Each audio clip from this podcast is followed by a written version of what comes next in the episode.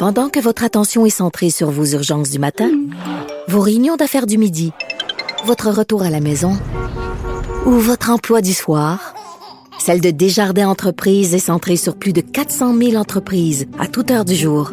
Grâce à notre connaissance des secteurs d'activité et à notre accompagnement spécialisé, nous aidons les entrepreneurs à relever chaque défi pour qu'ils puissent rester centrés sur ce qui compte, le développement de leur entreprise.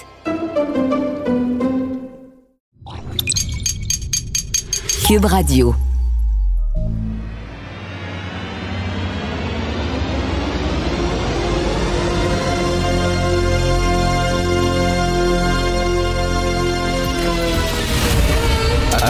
Attention, cette émission est laissée à la discrétion de l'auditeur.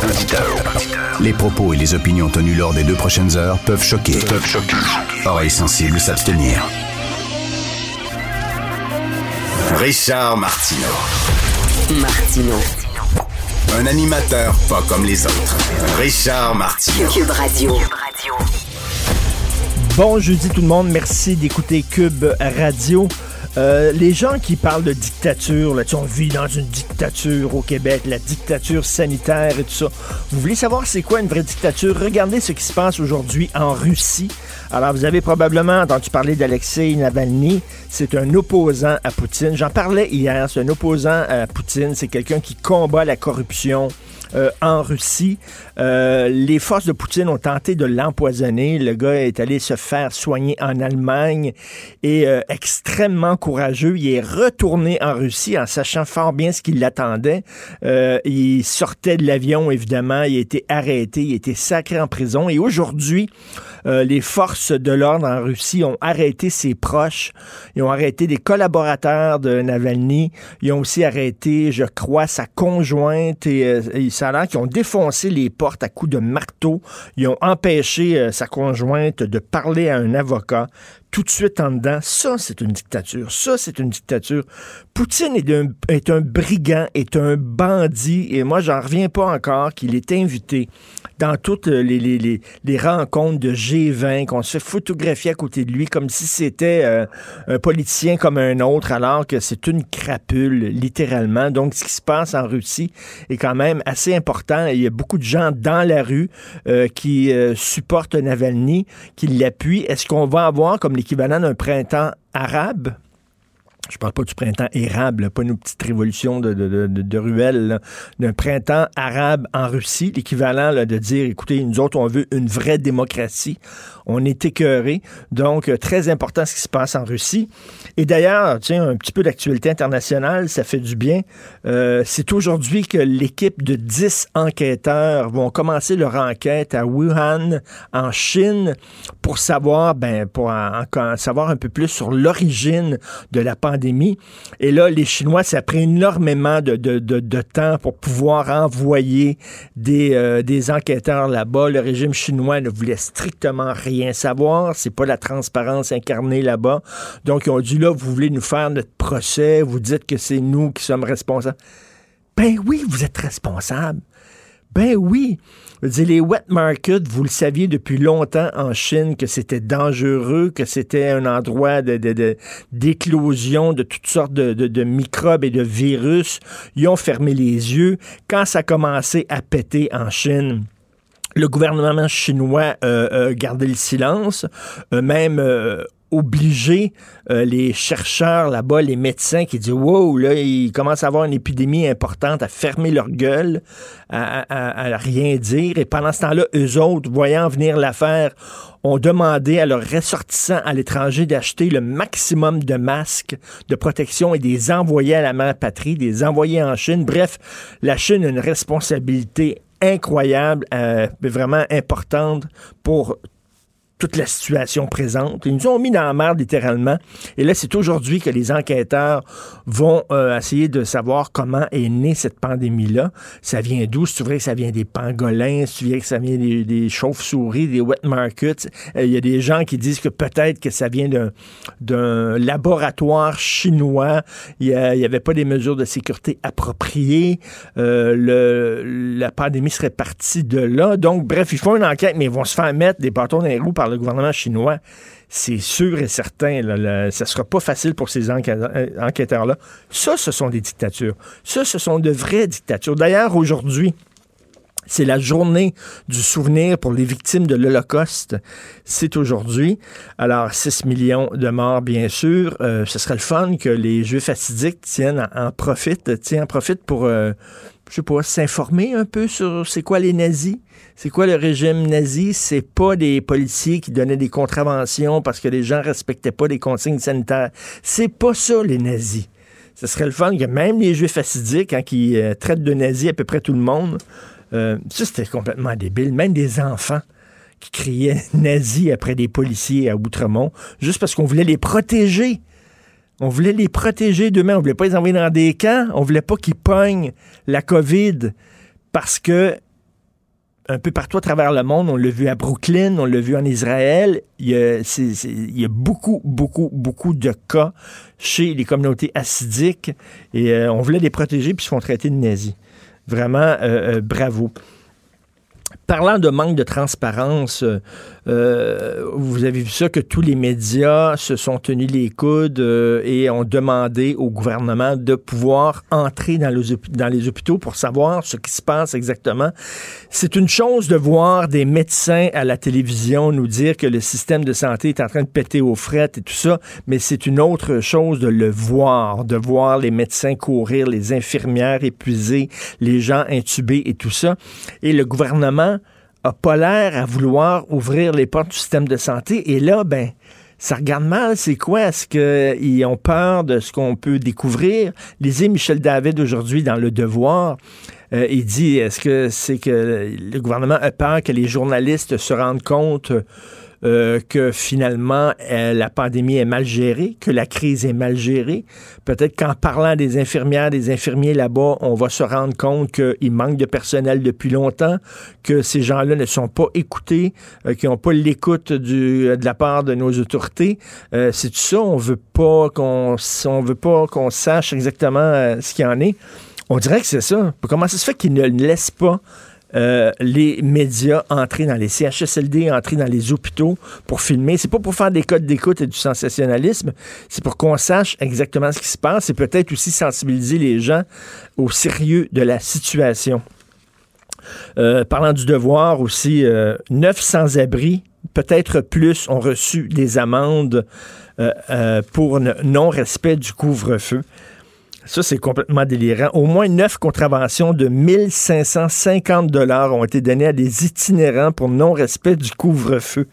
Et là, il y a un itinérant qui parle et dit « Je me suis senti insulté de recevoir une contravention pour être dans la rue le soir. Si j'avais un toit, une maison où aller, j'irais avec plaisir, mais je vis dans la rue. Qu'est-ce que vous voulez que je fasse? » Il manque de place dans les refuges. Euh, puis pour toutes sortes de raisons, il y a des sans-abri qui ne veulent pas aller dans les refuges. Vous savez qu'il y a beaucoup de gens là-dedans qui sont qui ont des problèmes de santé mentale, euh, qui, euh, qui ont des problèmes de toxicomanie, tout ça. Ils ne sont pas toujours aptes à prendre les bonnes décisions. Mais de voir des policiers, puis c'est pas tous les policiers qui manquent de jugement, là. Je veux pas dire ça. Euh, moi, j'en vois souvent ici des policiers euh, qui, euh, qui euh, inter- interviennent auprès de sans-abri, puis sont très, très, très polis là, dans, dans le parc Émilie-Gamelin. Ils sont très patients. Ils leur parlent avec beaucoup de délicatesse. En tout cas, ce que, ce que j'ai vu, mais il y en a, il y en a qui manquent de jugement.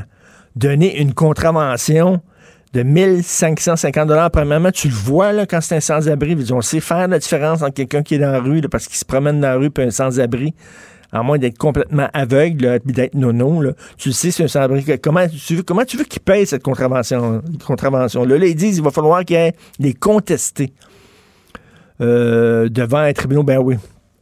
Ben oui, les contestés, tiens. En tout cas, c'est, mettons, un manque de jugement assez flagrant. Et c'est quand même un peu désolant que ça a pris finalement euh, le système de justice pour dire au gouvernement, ben là, écoutez, là, pouvez-vous euh, faire une exemption pour les sans-abri, là, quand même, pour le couvre-feu, là. Qu'est-ce que ça donne de leur donner des contraventions? C'est un peu n'importe quoi. Vous écoutez Martineau. Pendant que votre attention est centrée sur vos urgences du matin, vos réunions d'affaires du midi, votre retour à la maison... ou votre emploi du soir. Celle de Desjardins Entreprises est centrée sur plus de quatre cent mille entreprises à toute heure du jour. Grâce à notre connaissance des secteurs d'activité et à notre accompagnement spécialisé, nous aidons les entrepreneurs à relever chaque défi pour qu'ils puissent rester centrés sur ce qui compte, le développement de leur entreprise.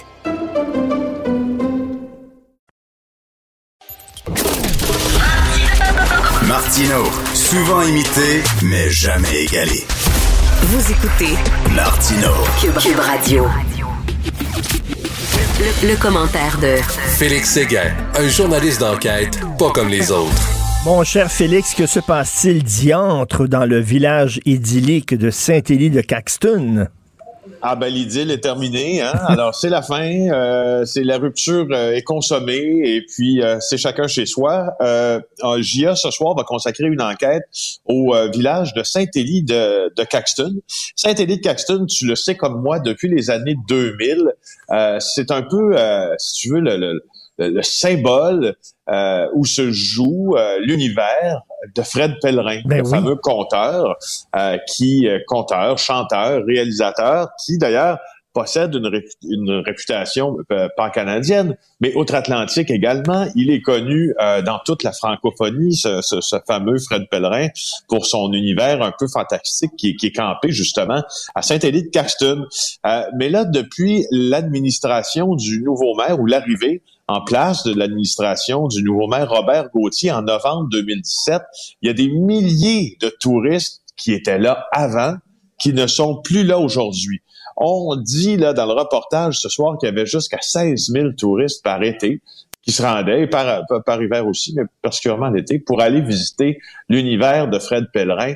Et là, il semble que ça soit quelques milliers seulement. Il semble qu'entre Fred Pellerin et la municipalité, il y a une forme d'animosité. Il semble également euh, que ça soit un énorme imbroglio qui a transformé euh, euh, Saint-Élie-Caxton en village désenchanté, si tu veux. Euh, comme, et, on dit, et... comme on dit en bon québécois, le yarb est aux vaches.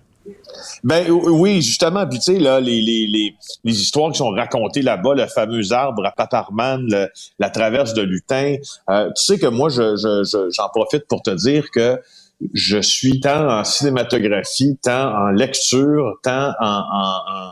je ne suis pas dans l'univers du fantastique. Ce n'est pas quelque chose qui m'attire énormément, euh, mais le personnage de Fred Pellerin, ce qu'il a su faire pour cette euh, ce village-là en Mauricie, est complètement incroyable. Et ça, je trouve que ça vaut la peine d'être mentionné. Tu sais, on a mis Saint-Élie-de-Caxton, un village de six mille, ben oui. sur la map. Euh... Non, non, mais écoute, tous les gens de ce village-là et surtout les gens de l'hôtel de ville, les gens qui s'occupent de la municipalité, devraient être à genoux devant, devant Fred Pellerin en le, en le remerciant. Voyons, t'imagines le tourisme que ça l'a ben attiré, oui. l'argent que ça, ça, ça a généré dans ce village-là? Non, puis aussi, tu sais, en termes réputationnels, quand tu regardes le village d'à côté, puis quand tu regardes ton propre village, disons que tu es maire de l'endroit ou mairesse de l'endroit, il me semble que tu dois être porté à dire, mais diable, nous sommes chanceux, ben diable, oui. sommes-nous des privilégiés parce que nous avons Fred Pellerin, c'est l'enfant prodige du village, et euh, quoi... chérissons-le, soyons-le, j'exagère un peu, mais tout ça pour dire, tu sais, je, je, je, je, je fais l'image un peu grosse. Ben, tu sais, c'est un peu, c'est un peu, c'est comme ce que fait, ce, ce que fait Gilles Vigneault pour Natashquan. Pour Natashquan. C'est la même bon, affaire. Tu vois, c'est un peu la même chose, ou, euh, tu sais, puis, puis, puis dans, dans, dans de moindres Félix Leclerc, mesure, Félix Leclerc pour euh, l'île, euh, l'île pour d'Orléans. L'île d'Orléans, tu sais, la, quand, oui, effectivement, tu sais, la, la chanson, là, moi, je me rappelle d'avoir écouté à de maintes reprises le tour de l'île. Ben oui. Euh, Euh, en étant sur l'île d'Orléans. Tu sais, je... je et, et bon, puis là, il faut se dire une chose. Euh, la relation entre Fred Pellerin et l'administration municipale, euh, c'est tellement... Comme diraient les Français, est tellement parti en couille que... Euh, Euh, on dirait qu'il y a un point de non-retour, mais ce point ah, de non-retour-là, euh, Richard, il prend naissance dans quelque chose de beaucoup plus euh, structurel comme problème que euh, la relation artistique entre, justement, un conteur et sa ville.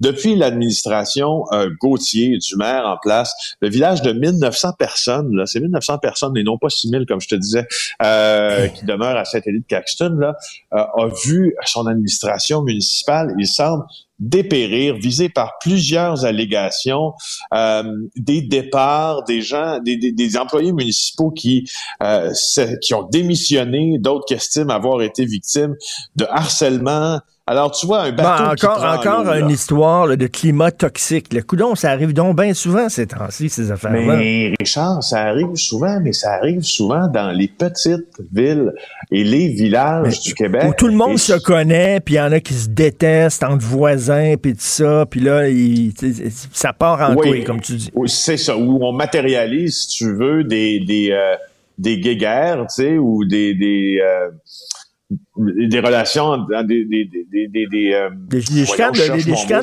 des illimités entre des gens qui qui puis on les trans on les transpose transpose dans dans le village. Ben oui, des chicanes de clôture là.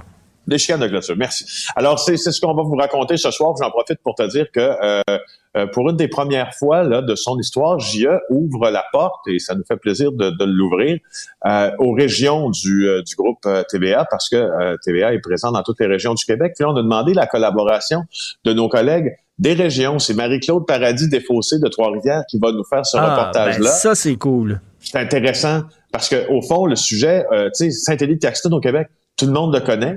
Ce village, Fred Pellerin, tout le monde le connaît, j'exagère, hein, mais presque. Mais la problématique est importante aussi pour les gens de la Mauricie. Puis, euh, c'est, c'est, c'est, pour moi, c'est, c'est vraiment chouette, ça. C'est, c'est un projet qu'on s'est donné. Non, plutôt, là. plutôt que parachuter un journaliste de Montréal, vous prenez les gens du coin qui connaissent très bien le coin, puis eux autres sont capables de faire la job. Très bon. Exact.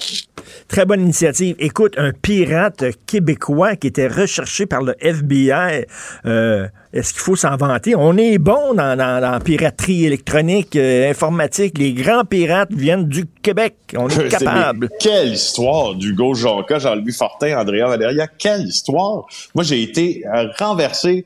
Euh, je savais que ça s'en venait là, hier. J'avais hâte de lire euh, le, le, le journal ce matin pour, en, euh, pour lire les mots d'Hugo Jonca.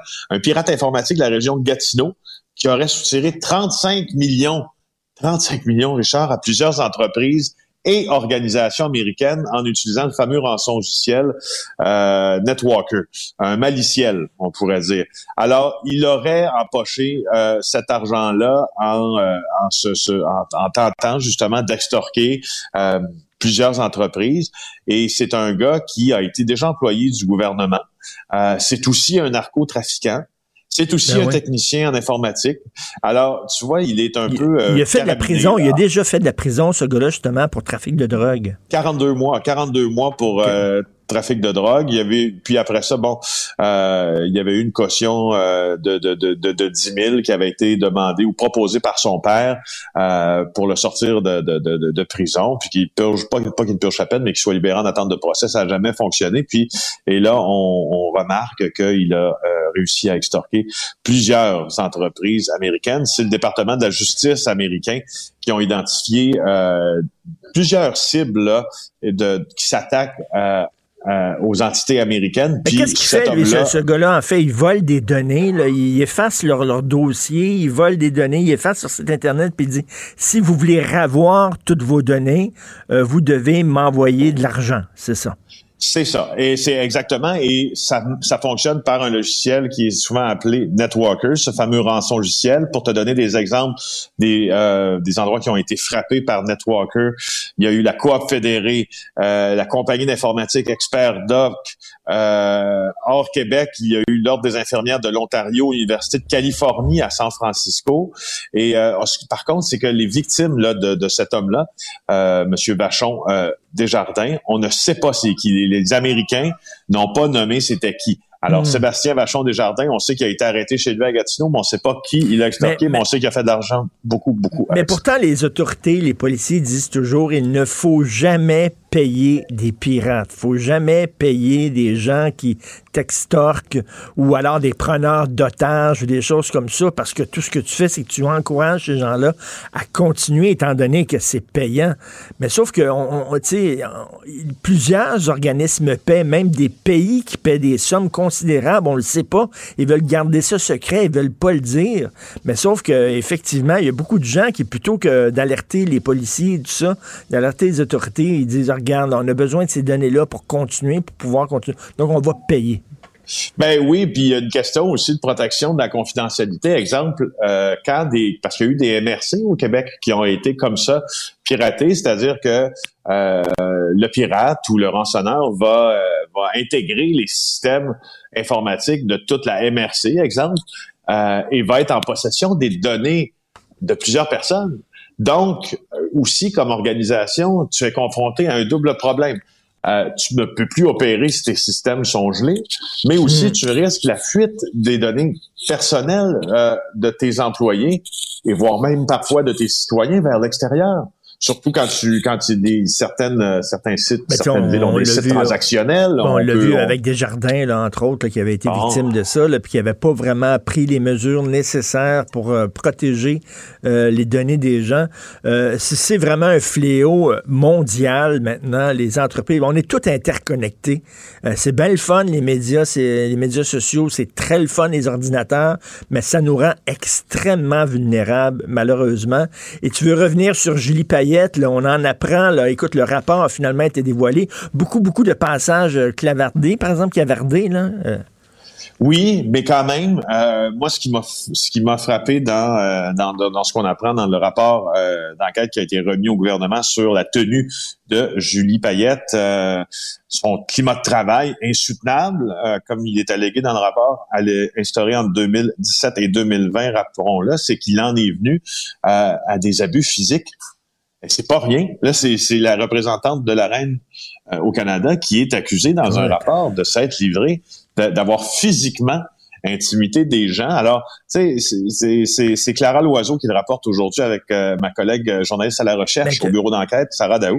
Euh, je, je lisais, je lisais un, un texte qui a été publié il y a quelques mois. Écoute, lorsqu'elle avait été nommée au tout début, quand elle a été nommée Julie Payette, elle ne voulait pas habiter Rideau Hall tout de suite. Elle avait demandé de, de, de, de faire de grosses rénovations qui ont coûté énormément cher. Elle voulait avoir son propre escalier à elle, privé, donc elle voulait croiser personne lorsqu'elle montait dans son bureau. Elle disait qu'elle ne voulait pas voir aussi les employés d'entretien. Donc, elle a demandé de, de, de faire des portes, de, de, de, de, de mettre de nouvelles portes, de faire installer de nouvelles portes pour justement avoir un peu plus de, de, d'intimité. Euh, c'était pas évident, là, vraiment. Elle avait des demandes complètement... Dès, dès qu'elle a mis le pied dans son poste, déjà, là, était, était insupportable. Et ce qui est incroyable, c'est comment ça se fait qu'on a donné le poste à, ce, à cette fille-là en sachant tout le passé qu'elle avait, parce que elle, elle, elle s'était fait mettre dehors de d'autres jobs avant aussi, là. Et il était connu, son passé oui. aussi, donc il était facile à trouver. Euh, il, est, il était facile de savoir que lorsqu'elle habitait euh, de l'autre côté de la frontière aux États-Unis, elle avait euh, été euh, arrêtée pour avoir... Euh, pour avoir tabassé euh, un homme. Elle était aussi, quand elle était au Centre des sciences, quand elle dirigeait euh, son, son, euh, son, son, son carnet de route, si tu veux, là, euh, sa feuille de route euh, était, était noircie aussi par plusieurs allégations du même genre qui ont mené justement à sa démission.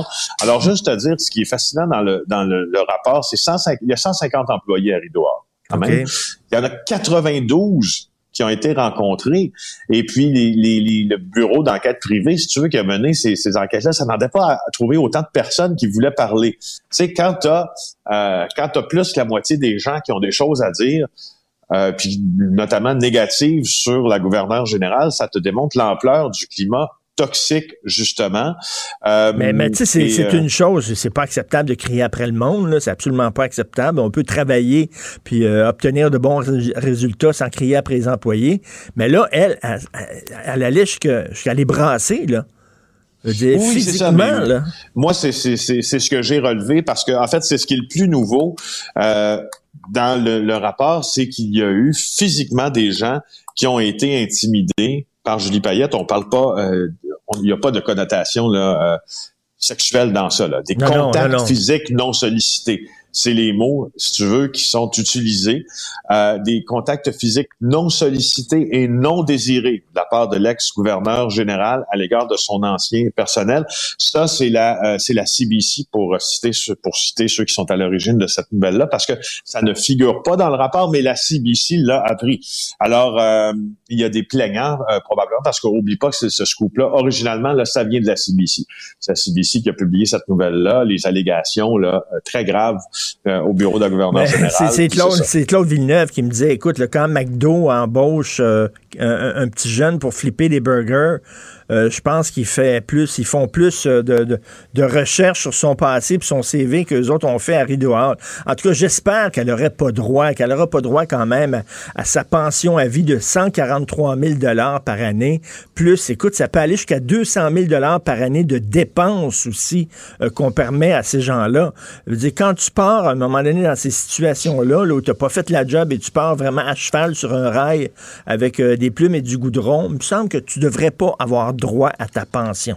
Euh, c'est ce que demandent les conservateurs. Privé, il y a le bureau du conseil privé qui doit faire cet examen aussi de confiance, rapporte plusieurs, euh, euh, justement, politiciens de l'opposition en disant que ça prend un comité consultatif pour suggérer des candidats appropriés et non pas euh, que ce soit la prérogative du premier ministre Justin Trudeau euh, de choisir unilatéralement qui il voudrait ou de, du premier ministre qui lui suivra, euh, qui, qui lui succédera plutôt, de choisir qui sera le gouverneur ou la gouverneure générale du Canada.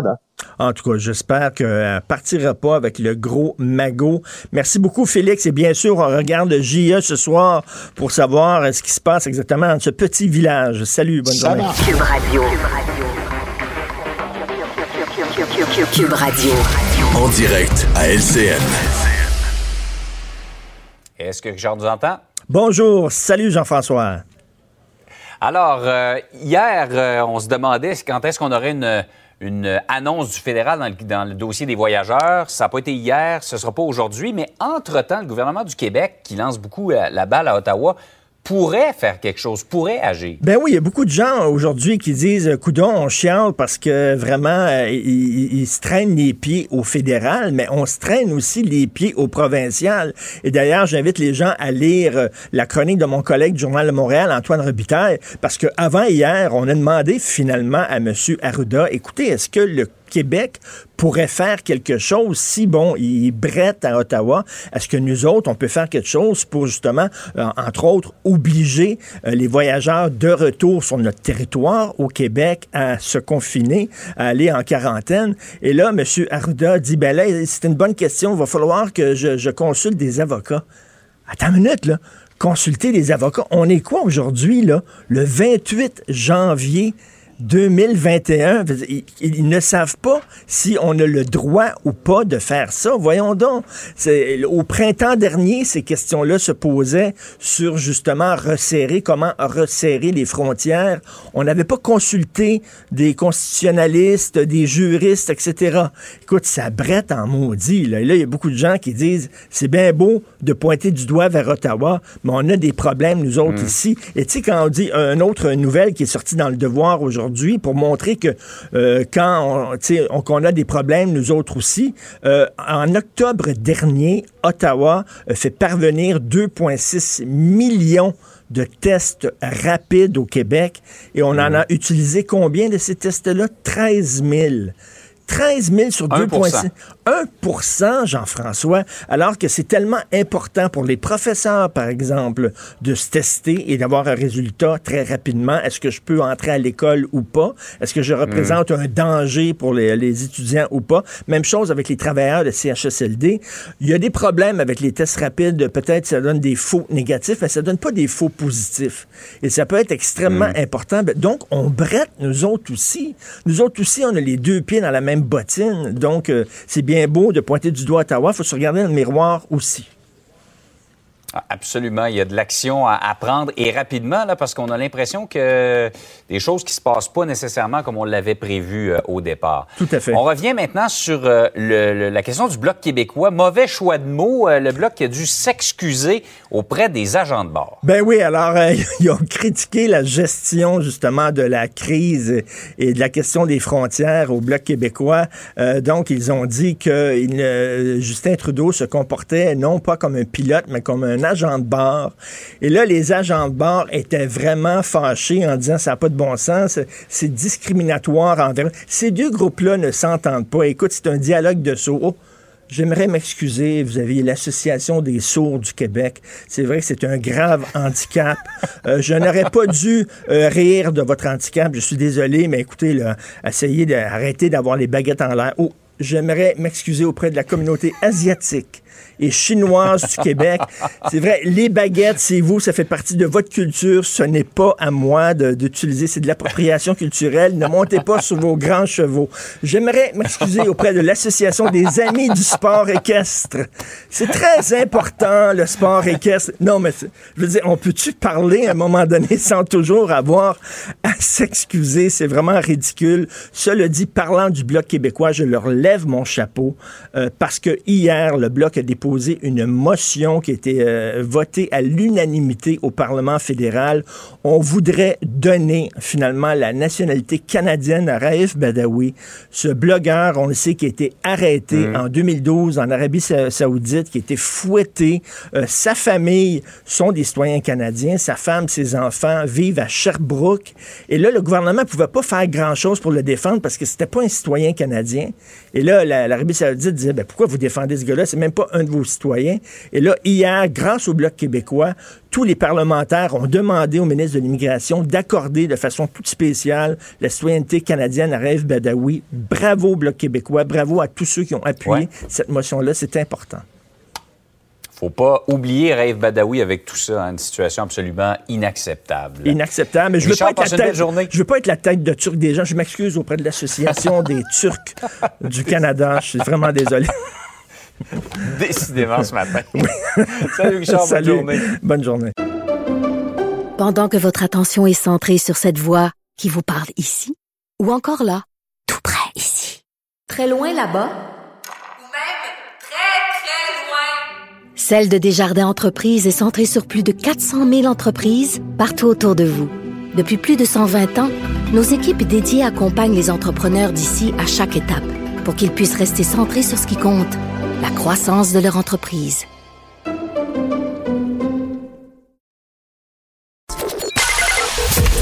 Joignez-vous à la discussion.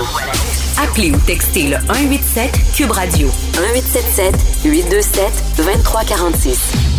Alors, on en parle beaucoup avec Yves Daou, euh, qui est directeur de la section argent du Journal de Montréal, Journal de Québec. Le marché de l'immobilier est complètement fou ces temps-ci. C'est complètement délirant.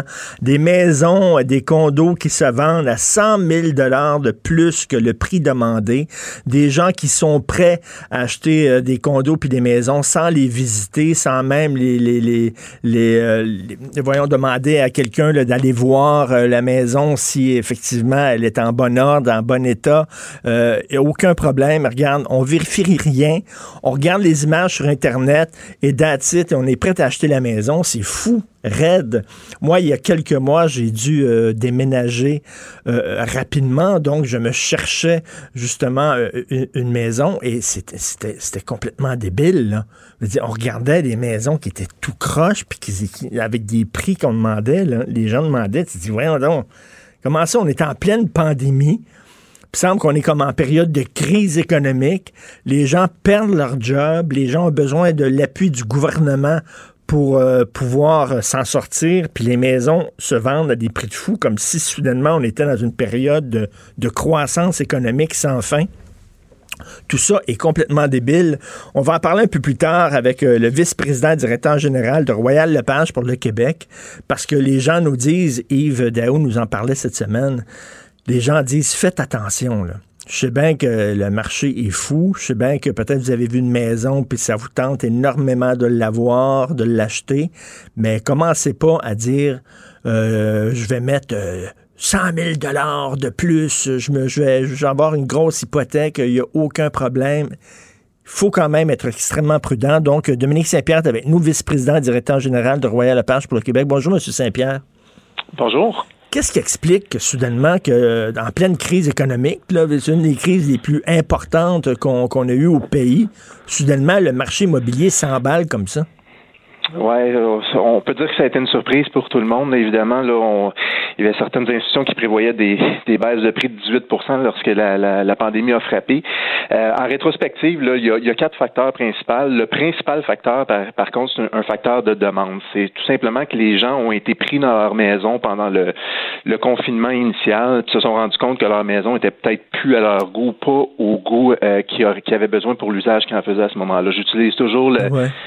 l'image de la, quelqu'un qui a une, une, une Nissan Micra pour aller travailler à cinq minutes de chez lui et tout ça, puis euh, tout, tout d'un coup, il doit il doit faire un euh, aller à Québec à chaque jour, bien, peut-être que ses besoins vont avoir changé. Alors, c'est ce qu'on a vu avec, euh, avec les Québécois. Parallèlement à ça, le télétravail est venu euh, mmh. permettre aux gens de, de, de, d'acheter des propriétés beaucoup plus loin de leur travail que ce qu'ils faisaient avant. Mais là, on se demandait, OK, mais comment les gens font économiquement pour acheter ces propriétés-là? Parce que les prix ont augmenté là, drastiquement de, depuis, euh, depuis l'an passé. Puis il y a deux facteurs encore là, bien évidemment, les, les taux d'hypothécaire qui sont extrêmement bas. Euh, mais surtout, euh, les gens n'ont pas pu dépenser euh, dans d'autres secteurs d'activité comme les voyages ou, euh, ou les autres les, les loisirs et tout ça. Puis ont décidé de, de, de réorienter leurs fonds disponibles vers, vers l'immobilier. Et il y a beaucoup de gens qui s'en vont aussi vers le, les, les banlieues et même, on pourrait dire, la campagne, parce que les gens disent, bon, regarde, tant qu'être confiné chez moi, je vais essayer d'avoir une maison, il y a un gros terrain, au moins je vais pouvoir me promener sur mon terrain. Absolument. Ben c'est ça, c'est le facteur principal, c'est que les gens vraiment ont voulu s'acheter une propriété qui était plus adaptée euh, à la réalité d'aujourd'hui, où ce qui passe beaucoup plus de temps dans, dans leur propriété. Donc les gens ont acheté plus loin, ont acheté plus grand. Euh, c'est pour ça qu'aussi il faut faire attention quand on voit les augmentations de prix, parce qu'effectivement il y a des, il y a des fortes augmentations de prix, mais il y a, les gens ont eu tendance à acheter des propriétés un peu plus grandes que ce qu'ils avaient fait avant, donc des propriétés qui étaient par définition plus chères. Et quand, ben, j'en parlais tantôt, là, moi j'ai acheté, hein, pendant la pandémie, j'ai, j'ai acheté un condo parce que j'ai dû déménager. Euh, euh, et, et habituellement, quand tu achètes soit un condo, soit une maison, bon, euh, tu as trois, quatre personnes qui, qui bident là, finalement, là, qui, qui essaient d'avoir la maison. Mais là, c'est pas ça. Là, c'est, c'est des affaires, ils reçoivent vingt offres à peu près là, euh, par, par maison. C'est, c'est énorme. Fait que là, tu dis, ben, elle me plaît beaucoup cette maison-là. Fait que moi, je suis prête à mettre euh, vingt mille dollars, cinquante mille dollars, cent mille dollars de plus que le prix demandé pour m'assurer de l'avoir.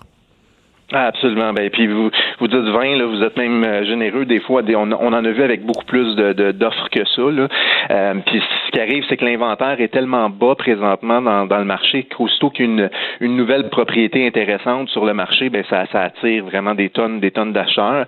Euh, fait qu'effectivement, il y a des gens qui, qui, qui offrent beaucoup plus que le, le, le, le, le prix demandé. Il y a des gens qui compromettent également sur les, les espèces de garanties, que ce soit la garantie légale, les inspections. Puis évidemment, ça, c'est, c'est, c'est non recommandé. Ben, euh, c'est ça, il y a des, c'est vrai ça qu'il y a des gens qui achètent des, ils sont tellement pressés là, de, de, d'acheter une maison qu'ils ils l'achètent sans la faire inspecter. Oui, ben c'est, c'est un facteur qu'on voyait dans les autres marchés du Canada qui était très effervescent, mais qu'on n'avait pas vu à Montréal encore. Mais là, euh, dans le marché qu'on a présentement, on le voit. Puis c'est pas recommandé, mais en même temps, le, souvent nos courtiers sont un peu entre l'arbre et l'écorce, hein, parce que quand ça fait huit euh, propriétés que vous faites une offre dessus, puis que vous la vous la ratez, euh, la personne doit se relocaliser. Ben à un moment donné, elle veut vraiment, vraiment euh, euh, avoir la propriété là, qu'elle veut à ce moment-là.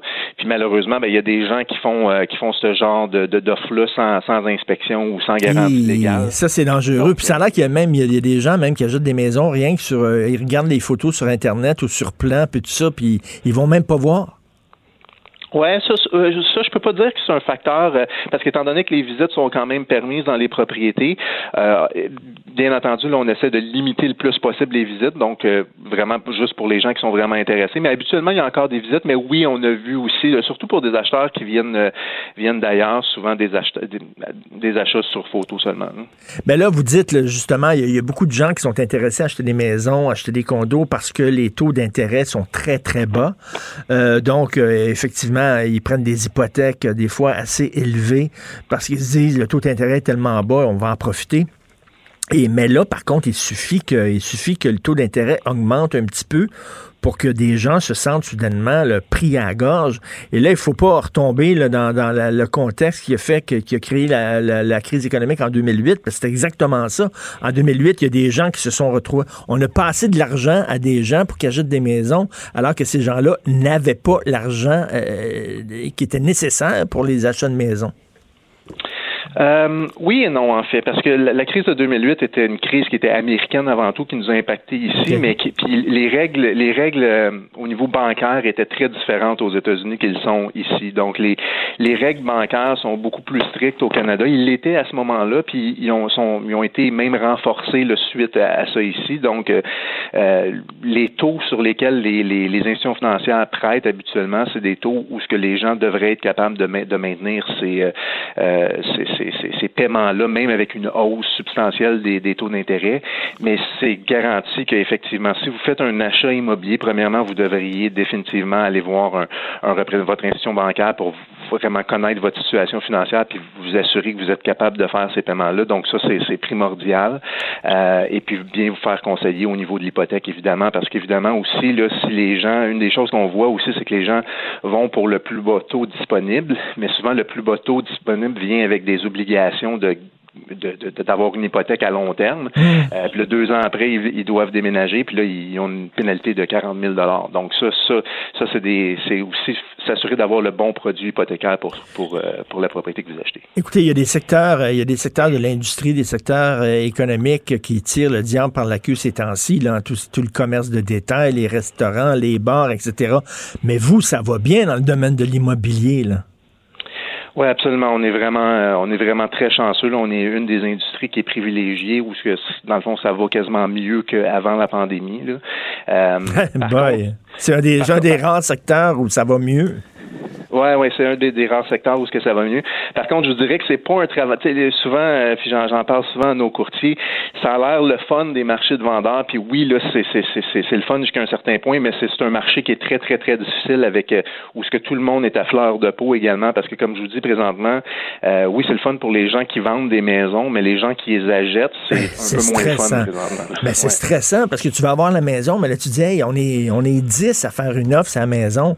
Il y a quelqu'un qui va faire une meilleure offre que moi, fait que là, je vais absolument l'avoir, c'est la maison de mes rêves, tout ça.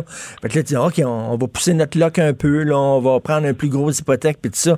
C'est vraiment extrêmement stressant pour les acheteurs. Donc, ce que vous dites aux gens, c'est d'être très prudent, quand même, de pas, tu sais, de, de, de faire inspecter la maison, de vous informer pour les garanties légales, euh, comme si c'était, comme, comme s'il n'y avait pas de pandémie, là. Ben, c'est un, c'est un achat extrêmement sérieux et important pour, pour quiconque qui achète une propriété. Donc, absolument, il faut être extrêmement diligent et sérieux dans sa démarche. C'est important d'être très, très bien informé puis de comprendre les conséquences de ses choix. Ça, je, puis ça c'est le rôle du courtier immobilier là, de, de, de bien vous expliquer ça. Euh, donc, oui, tu sais, mais comme je vous dis, c'est très stressant aussi pour quelqu'un qui doit se relocaliser présentement. Parfois, ça fait huit offres qu'il fait, euh, peut-être des fois des offres supérieures à, au prix demandé, puis il a toujours pas, pas été capté. Exactement. Donc, c'est, c'est un processus qui est difficile présentement. On s'attend à ce que ça, ça devienne oui. un petit peu mieux là, et, au et cours puis, des puis les vendeurs, les vendeurs le savent qu'ils ont le gros bout du bâton, parce que moi, j'ai visité une couple de maisons, là, puis ils demandaient un prix de fou. Puis des fois, il y a certaines maisons, je m'excuse, c'était quasiment des trous. C'était tout croche, puis ils demandaient un prix complètement débile. Donc, le, les, les maisons, on dirait qu'elles sont surévaluées ces temps-ci. Euh, ben c'est, c'est sûr que le prix des maisons a augmenté beaucoup. Je vous, hier, pas plus tard qu'hier, on a une reprise de finances là, d'une, d'une institution financière euh, dans un marché très secondaire, là, loin sur la rive nord de Montréal, qui s'est vendu cent mille dollars au-dessus du prix demandé là, pour une propriété qui vaut à peu près au lieu de, de qu'elle se vende trois cent mille, elle s'est vendue quatre cent mille. Euh, par contre aussi, il faut comprendre parce que j'entends aussi souvent ah, le prix des, des maisons est, est, est, est gonflé et tout ça. Euh, faut comprendre qu'on est encore à peu près à la moitié du prix de Toronto puis au tiers du prix de Vancouver. Fait que quand j'entends que tu sais les les prix sont vraiment hauts à Montréal, Montréal dans les villes globales, là, c'est c'est encore un des, des meilleurs bargains sur le marché. Quand on se compare, on se console. Merci beaucoup, M. Dominique Saint-Pierre, vice-président et directeur général de Royal Lepage pour le Québec. Merci, bonne journée. Martineau, il y a pas le temps pour la controverse. Il a jamais coulé l'eau sous les ponts. C'est lui qui la verse. Vous écoutez Martineau, Cube, Cube Radio. Gilles Proulx. Le où, quand, comment, qui, pourquoi ne s'applique pas sa ricanade. Parle, parle, parle, genre, genre, genre. Gilles Proulx. C'est ça qu'il manque tellement en matière de journalisme et d'information. Voici le commentaire de Gilles Proulx. Gilles, pourquoi vous n'envoyez pas votre C V pour devenir le prochain gouverneur général? Je vous verrai, moi. Ben, moi aussi, je me verrais, Caroline, certainement. D'ailleurs, j'ai travaillé longtemps au Journal du Midi, j'ai insulté mes employés, elles m'ont amené en cours, puis ça ça n'a pas abouti, comme de raison. C'était organisé entre moi et le juge. Mais euh, là, on le voit à propos de Julie Payette, la femme qui s'est envoyée en l'air, dans l'espace, bien sûr, était une criade, une vulgaire. Bon, il y a tout un rapport épais comme un missel. Elle était comme un adjudant, hein, dans le régiment. L'adjudant, c'est toujours le baveux, là, qui mène plus que le, le caporal, et euh, une grossière. Mais, euh, et dire que cette fille-là est diplômée des collèges les plus huppés, euh, à Régidence Somta, dans le temps que c'était euh, privé, c'était quelque chose, elle est là, t'as des religieuses qui venaient ça encore. Et euh, malgré les plaintes des... Euh, quatre-vingt-douze euh, plaignants et plaignantes, euh, elle va recevoir une pension de deux cent mille piastres. Alors voilà, c'est pour ça que je suis intéressé, euh, mon cher Richard. Puis toi aussi, tu vas mettre dehors demain, toi là, là de Cube Radio. Est-ce que tu vas avoir un salaire pour ces quarante années à venir, les jeunes encore? Je pense pas. Si je me fais mettre dehors parce que je suis pas bon, là, je, la seule affaire que je vais recevoir, je pense, c'est un coup de pied au cul. Le derrière, c'est une pelle à charbon, comme on dit dans le métier. Oui. Mais c'est incroyable. Là, on nous invoque, oui, oui, mais c'est la loi... Mais il va falloir changer la loi. Encore une fois, ça va prendre des années. On va avoir le temps de nommer combien d'autres gouverneurs. Et puis, euh, tu vois des choses incrustées. Mais depuis quand a-t-on pu négocier, dire, je te donne un job, tu vas représenter la reine au Canada. Tu vas avoir des Mais... soldats avec des manteaux rouges autour de toi. Puis le drapeau, puis euh, le lever du drapeau, puis l'hymne national le matin. Puis cent cinquante personnes pour te servir. Et puis, évidemment, c'est pour tant d'années. Tu gagnes un maudit bon salaire, et puis, euh, une fois que c'est fini, c'est fini. Mais non, c'est un job de pigiste. Non, pourquoi est-ce qu'elle aurait une pension ben oui. à la vie? Elle est jeune. Mais, mais pourquoi elle s'est énervée comme ça? C'est une planque extraordinaire, ce job-là. Là. Quand, quand, quand tu as la job de gouverneur général, c'est comme si tu gagnais à loterie, gagnant à vie. C'est pas une job qui est très, très, très exigeante, très demandante. Tu fais pas grand-chose, tu coupes des rubans, tu fais des petits babayes, tu es super bien payé, tu vis à Rideau Hall, qui est une magnifique maison, tu as un cuisinier qui te fait la bouffe et tout ça. My God, elle devrait, au contraire, prendre ça relax. Elle a gagné l'Eldorado, effectivement. Elle a coupé des gâteaux pour se promener, puis hey. a inauguré un feu d'artifice par là. C'est pas très, très difficile, tu t'impliques pas, parce que t'es un personnage silencieux et neutre, comme ta patronne, ben oui. la reine Élisabeth. Alors, on comprend pas. On comprend pas. Il y a de la psychanalyse à faire derrière tout ça. On va peut-être découvrir un de ces jours que Julie Payette est étendue sur un beau divan de cuir quelque part dans un bureau d'un psychiatre. Non, mais... Et on pourra sortir. Le service d'enquête du journal pourra sortir ça. Mais là, quand on voit là, Lise Thibault, qui était lieutenant-gouverneur général, complètement déconnecté, euh, Michael Jean, qui dépensait sans compter, Adrienne Clarkson aussi, la même affaire, elle partait avec la carte de crédit, c'était un vrai ouragan. Julie Payette, coudon, hein? Il mais c'est une belle claque à la gueule aux féministes, ça, c'est drôle, hein? Ce ne sont que des femmes ben oui. qu'on a eues avec des résultats d'abus, parce qu'il y a eu des hommes avant ça, c'était peut-être des demi-hommes, je ne sais pas, mais euh, c'est drôle, euh, la bonne femme qui mangeait dans trois restaurants en même temps, t'as quelque chose, ça. Et c'est puis, drôle, hein? C'est euh, drôle, oui, Gilles. On, on parle pas, on parle pas hein? de féminité toxique, hein? C'est drôle, on parle de masculinité toxique tout le temps. Mais ouais. ça a l'air qu'il y a des femmes qui sont toxiques aussi, mais ça, on n'en parle pas ben ben. Non. Non. Où sont nos, euh... nos chantres, justement, de la défense des, du féminisme? Euh, vous voulez parler de la chronique d'aujourd'hui de Michel Gérard? Oui, Michel Gérard, qui euh, nous fait un rappel, et tant mieux, et bravo à lui, puis il se plie aussi à Euh, au rapport d'un gars qui a fait une enquête, puis Brossard, mais il a bien raison, mais ça fait mille fois qu'on répète ça. Alors Gérard nous rappelle encore une fois que euh, au Québec, on oublie ce que la C A Q gueulait à l'heure du sacrifice, surtout que la C A Q est au pouvoir, mais ce que la C A Q gueulait quand elle était dans l'opposition, à l'effet que nous avions une fonction publique beaucoup trop lourde. Et euh, c'est tellement vrai, les chiffres sont là, on le voit, il y aurait trente mille ronds de cuir de trop. trente mille au Québec. En Ontario, ils ont cinq cent quatre-vingts ronds de cuir pour dix mille habitants et ils sont quatorze millions d'habitants, ne l'oublions pas. Ici, eh bien, au Québec, on a mille ronds de cuir ou à peu près là, mille ronds de cuir pour dix mille habitants.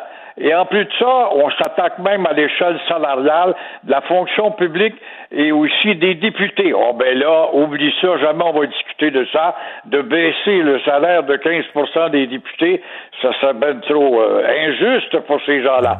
Mais la C A Q gueulait ça quand elle était dans l'opposition quand même. Mmh. C'est drôle comment est-ce qu'on peut être récupéré rapidement. On va me dire, oui, oui, oui, mais la fonction publique, euh, c'est vrai qu'on fait de la fonction publique la plus, la plus onéreuse, mais il faut comparer avec Montréal et Ottawa. Et en proportion gardée, Richard, moi j'en ai fait des études comparatives là-dessus, Montréal bat Québec et Ottawa. Avec le nombre de congés, la ricaneuse aura des révisions à faire là, mais il ne faut pas y parler à la ricaneuse, c'est une intouchable. Alors, fonction publique, rond de cuir pour rond de cuir, Québec a peut-être l'avantage d'être très nombreux autour de l'escabeau.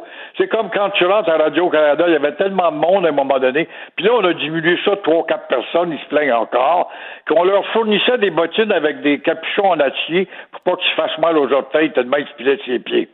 Et avant, là, la grande institution avant là, euh, au Québec, c'était l'Église. L'Église en menait très large. Il y avait des curés puis des marguilliers dans chaque famille. Hein. Chaque famille donnait un de ses enfants à l'Église catholique. On a remplacé l'Église par l'État. Maintenant, c'est chaque famille un, un, un fonctionnaire dans la famille. Et on demande à l'État de répondre à tous nos besoins. Ce qui fait qu'on se retrouve avec un État qui est, qui est obèse au Québec. Exactement, on a beaucoup trop de fonctionnaires par rapport à l'Ontario. Mais on va toujours nous invoquer que la société distincte nous force à avoir plus de services pour tel, tel chapitre, de la culture, de la langue, de ci, de la distinction par rapport à l'ensemble du Canada. C'est de la foutaise, il en demeure pas moins que tu demandes un service gouvernemental. C'est d'une lenteur monumentale et tu n'as mmh. pas plus de service pour les taxes que tu payes. Et vous parliez hier de Budweiser qui finalement n'achètera pas de publicité pendant le Super Bowl. Ils vont prendre leur budget qu'ils voulaient allouer à la publicité pour euh, le mettre pour des, des programmes de sensibilisation là, euh, aux mesures sanitaires. Et vous avez peur que ça fasse boule de neige et que finalement c'est la même chose ici au Québec là. C'est intéressant à envisager parce que, écoute, je ne veux pas me faire annonciateur De, de, de mauvais présages, mais il y en demeure pas moins que ça va se répercuter dans le sport de la Ligue nationale de hockey, où les salaires sont moindres qu'au basketball ou au football, mais quand même sont énormes pour la capacité de payer. Cette ligue-là n'est pas si riche que ça. Et par ricochet dans le monde du divertissement. Soyons pas étonnés si Hollywood y goûte, par exemple. Tu sais, quand tu payes des vingt millions pour un film à Jack Nicholson, qui était un talent extraordinaire, maintenant Jack est dans, dans son grenier, euh, ou Angelina Jolie qui gagnait vingt millions pour faire un film, j'ai bien l'impression qu'avec le jeu des commandites, cela achève et ça va se répercuter dans le monde publicitaire du Québec où cette industrie publicitaire paye pour énorme, énormément d'activités, radio, télé, surtout télé, les salaires du dimanche soir, à un million quelques, à faire des entrevues niaiseuses. On peut s'attendre à ce que la, la commandite soit inspiré par le geste de Budweiser, Coca-Cola, Pepsi, et cetera. Et on va changer les valeurs de place. Et ce soir, d'ailleurs, parlant de sport, un premier match au Centre Bell depuis trois cent vingt-deux jours. Est-ce que vous allez vous agenouiller devant le, le drapeau du Canadien ce soir, Gilles? Non, je vais attendre le Journal de Montréal le demain. À la première heure, je vais savoir qui a gagné, mais je sais que le Canadien gagne tout le temps. C'est extraordinaire des plans pour que Bergevin devienne encore plus arrogant qu'il l'était et puis qu'il oublie tous les joueurs québécois et qu'ils les envoient quelque part où ils deviennent bons, sauf à Montréal. Merci Gilles. À demain. Bye. Au revoir. Pendant que votre attention est centrée sur vos urgences du matin, vos réunions d'affaires du midi, votre retour à la maison ou votre emploi du soir, celle de Desjardins Entreprises est centrée sur plus de quatre cent mille entreprises à toute heure du jour.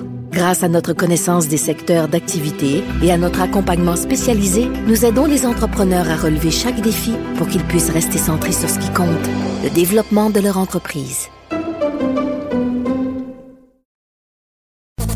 Ben oui, on le sait. Martineau, ça n'a pas de bon sens comme il est bon. Vous écoutez Martino Cube Radio. Alors, c'est l'heure des bilans pour Trump. En cours des prochains jours, les gens vont se demander, là, bon, vont faire le bilan de, de, des quatre années euh, de Donald Trump à la Maison-Blanche, euh, ses bons coups, ses mauvais coups. Il y a beaucoup de gens qui disent, même ses détracteurs disent, bon, il était peut-être complètement cinglé, mais au point de vue de l'économie, c'était quand même un bon président parce que ça a l'air que l'économie américaine s'est très bien portée malgré la pandémie euh, sous Donald Trump. Mais quand même, au point de vue de l'endettement, là, tu sais, on a des fois, on pense des fois que c'est les démocrates qui endettent le pays, puis les républicains gèrent l'argent public de façon peut-être plus responsable. Ça a été faux, là. Euh, c'est, c'est pas vrai pour Trump. Euh, il a fait la même chose que ses prédécesseurs. Il a creusé la dette, lui aussi. Il a dépensé sans compter, lui aussi, comme tous les autres. Nous allons parler avec euh, Miguel Ouellet, qui est directeur des opérations et économiste pour l'Institut économique de Montréal. Bonjour, Miguel. Oui, bonjour, Richard. Ben, c'est ça, Trump, donc, euh, il a endetté le pays comme l'ont fait les autres prédécesseurs. Comme on dit, plus ça change, plus c'est pareil. Exactement. Puis, en, en fait, je pense tout d'abord, il faut être clair, Donald Trump, qui a été un président qui était très différent des autres au niveau du style, puis par le fait qu'il a soulevé beaucoup de controverses tout au long de son mandat. Mmh. Mais, euh, comme vous l'avez dit, au niveau de, de l'endettement, au niveau de l'accroissement des dépenses, euh, ça a été un peu pareil euh, que ses prédécesseurs. Peut-être, à part Bill Clinton, euh, qui a su euh, dégager des surplus budgétaires. Donc, euh, comme vous le disiez à l'I E D M, on s'est demandé un peu s'il y avait une approche qui était propre à Trump en ce qui a trait oui. euh, à la gestion des finances publiques, puis on a voulu aussi de, dresser un bilan économique de sa présidence. Donc, ce qu'on a constaté, c'est que du côté plus négatif, euh, il y a effectivement sa gestion des finances publiques. Euh, la dette publique sous Trump, elle a bondi de trente-six pour cent, et pourtant, avant son arrivée au pouvoir, il y avait quand même une bonne gestion des finances qui était faite. Euh, puis du côté positif, ce qu'on a remarqué, c'est on peut notamment penser à ces euh, baisses d'impôts pour les euh, familles américaines, puis certains projets d'allègement réglementaire dans des secteurs clés. Euh, Mais je vous dirais que c'est un bilan assez mitigé. Puis ce qui ressort le plus, c'est effectivement l'accroissement des dépenses sous Trump, même là, avant la pandémie. Là, actuellement, les États-Unis sont très, très, très endettés. Là, est-ce que c'est inquiétant? C'est très inquiétant. Là. On parle d'une dette, euh, c'est des gros chiffres, là, c'est vingt-sept mille milliards. Euh, c'est Ouh. difficile à compter. Il y a de quoi faire rougir euh, notre euh, premier ministre Trudeau.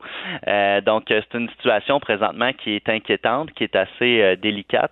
Puis je crois que, que Joe Biden devrait s'attaquer à ça, mais malheureusement, il a déjà annoncé un plan de relance de un virgule neuf billion de dollars, euh, ce qui est beaucoup. Donc, euh, c'est pas une trajectoire qui risque de faire diminuer la dette. Mais là, il y a les, les pro-Trump vont dire, ben oui, mais c'est pas de sa faute. C'est en période de pandémie. Tous les États se sont endettés pour se sortir du marasme.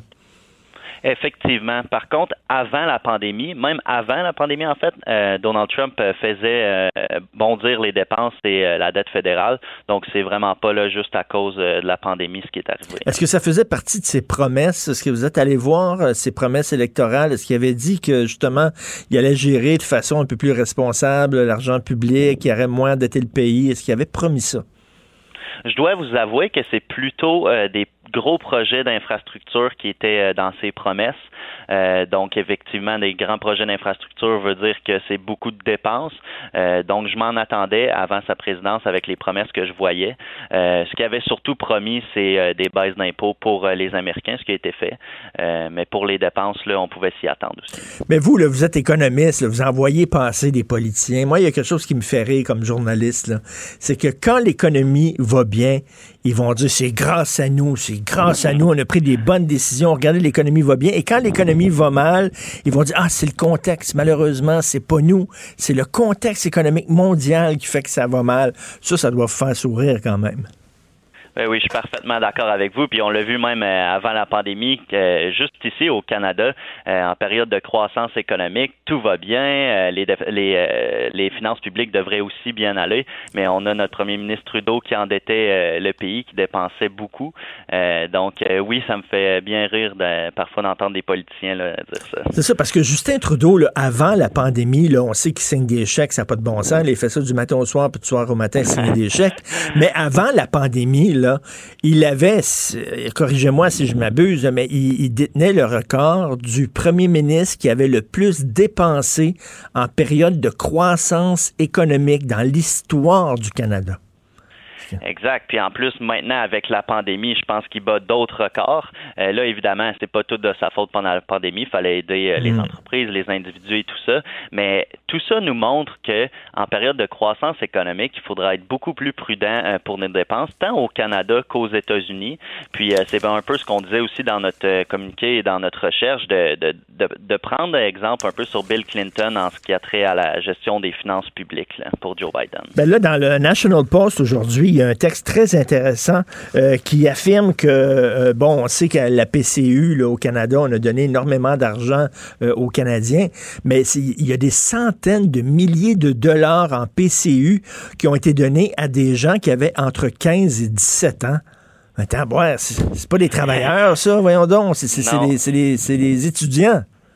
Ben oui, c'est inquiétant. Puis même, il y a une, une étude qui était sortie de chez R B C qui était extrêmement intéressante, qui disait que le revenu disponible des individus et des ménages pendant la pandémie a augmenté parce qu'on a tellement donné de chèques, euh, puis entre autres à des personnes qui n'en avaient pas nécessairement besoin. Euh, donc ça, puis... Donc, euh, donc ces gens-là ont fait quasiment plus d'argent, finalement. Ben, il y a des, il y a des ménages canadiens qui ont fait plus d'argent pendant la pandémie qu'avant. Exactement, c'est ça que ça veut dire, oui. c'est, c'est vraiment n'importe quoi. Et de retour au Grand Orange, là, chez, les, chez nos voisins du Sud, là, euh, Biden, selon vous, c'est-tu quelqu'un qui va continuer à creuser la dette? Parce qu'à un moment donné, là, il va falloir qu'ils prennent des décisions là, qui, qui font peut-être mal, mais ils peuvent pas continuer à creuser une dette comme ça, les États-Unis. Là, il va falloir à un moment donné qu'ils, qu'ils, qu'ils coupent dans leurs dépenses. Effectivement. Puis comme je disais, avec le plan de relance de un virgule neuf billion de dollars, euh, on voit que c'est des politiques qui sont très interventionnistes. Euh, donc, euh, ça peut ça peut très bien que la dette va continuer d'augmenter et c'est ce que je m'attends. Euh, mais tôt ou tard, là, les États-Unis devront se regarder dans le miroir puis se dire on peut pas soutenir une dette fédérale aussi grande que ça. Puis un jour, les taux d'intérêt de la Fed vont vont augmenter. Puis ça va coûter encore plus cher aux familles américaines. Donc, c'est un problème qu'il faut euh, se préoccuper maintenant. Là. OK. Puis mettons, si on met de côté Là, c'est son style de gestion assez erratique là, et son, son caractère euh, assez coloré, est-ce que Trump a été, au point de vue de l'économie, un bon président? Je dirais que c'est assez mitigé. Euh, il a quand même fait euh, des, des efforts qui ont été favorables à la, croiss- à la croissance économique. Euh, mais moi, c- certainement, là, du côté de la gestion des finances publiques, je pense pas que ça a été euh, un des bons présidents. Euh, il a été comme ses prédécesseurs, là, à part, euh, comme je disais, Bill Clinton. Euh, mais sinon, sur le point de vue de l'économie, pour la croissance économique, ça, oui, il peut avoir été un, un bon président. Mais ça, le dit, on l'a vu là, comme homme d'affaires. Là. Ça n'a pas été... Euh, c'est pas un champion, là. Euh, c'est, c'est, sa business, ses business personnels ne se portaient pas très bien, là. Non, effectivement. C'est sûr que je suis pas au courant de toutes ces histoires mmh. personnelles, là, puis il peut y avoir beaucoup de situations qui affectent ça. Mais, mais effectivement, là, pour la présidence, là, il ne s'est pas démarqué de ses, euh, de ses présidents. En tout cas, j'imagine on peut aller voir là, sur le site de l'Institut économique de Montréal le, le, l'étude que vous avez faite des, des années Trump. Merci beaucoup, Miguel Ouellet, directeur des opérations et économiste pour l'I E D M. Merci. Bonne journée. Merci à vous. Au revoir. Joignez-vous à la discussion. Appelez ou textez le un huit sept Cube Radio. un huit sept sept huit deux sept deux trois quatre six. La chronique argent. Une vision des finances pas comme les autres. Alors maintenant, on va s'intéresser à nos finances à nous avec Yves Daou, directeur de la section argent du Journal de Montréal, Journal de Québec. Yves, tu veux nous parler bien sûr de Air Transat et Air Canada?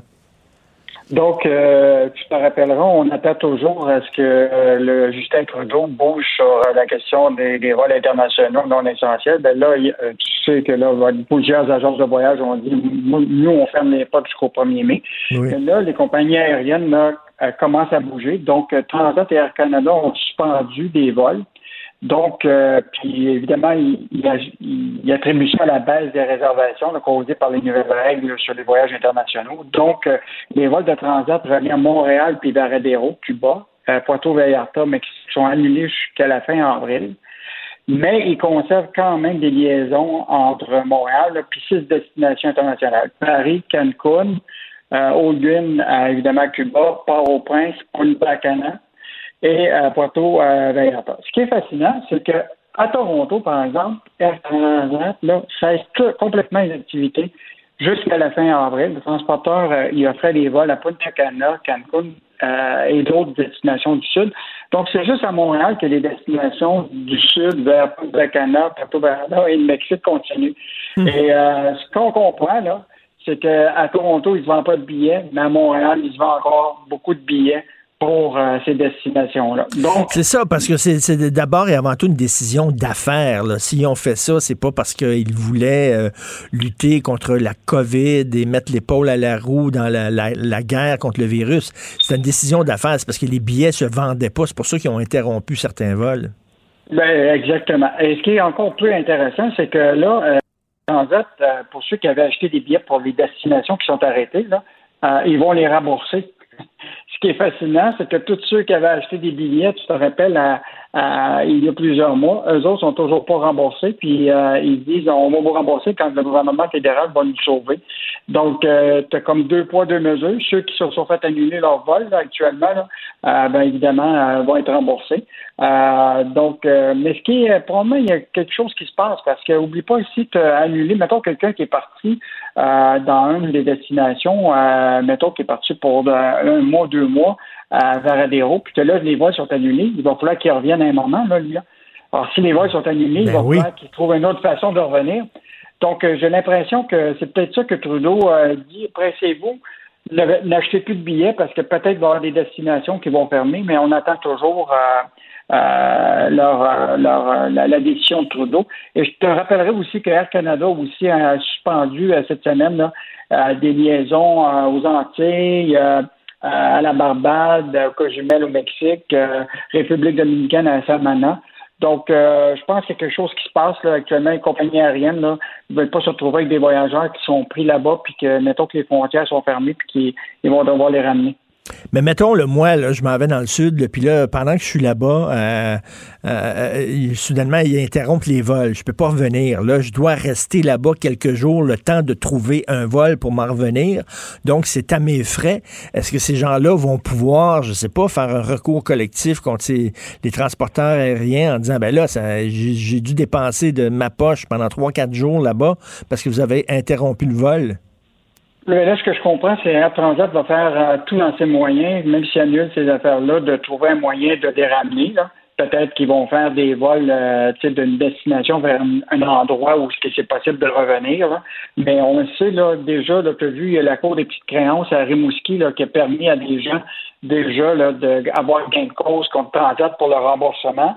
Euh, puis, euh, puis les recours collectifs, il y en a déjà plusieurs déjà en, qui ont été lancés. Fait que j'ai l'impression que la bataille avec les compagnies aériennes puis les consommateurs n'est euh, pas terminée. Puis c'est, c'est assez intéressant de savoir que c'est à Montréal qu'il se vend le plus de billets pour aller dans le sud. On a encore le petit côté délinquant. Peut-être qu'il fait plus froid à Montréal ou au Québec qu'ailleurs euh, au Canada, je sais pas.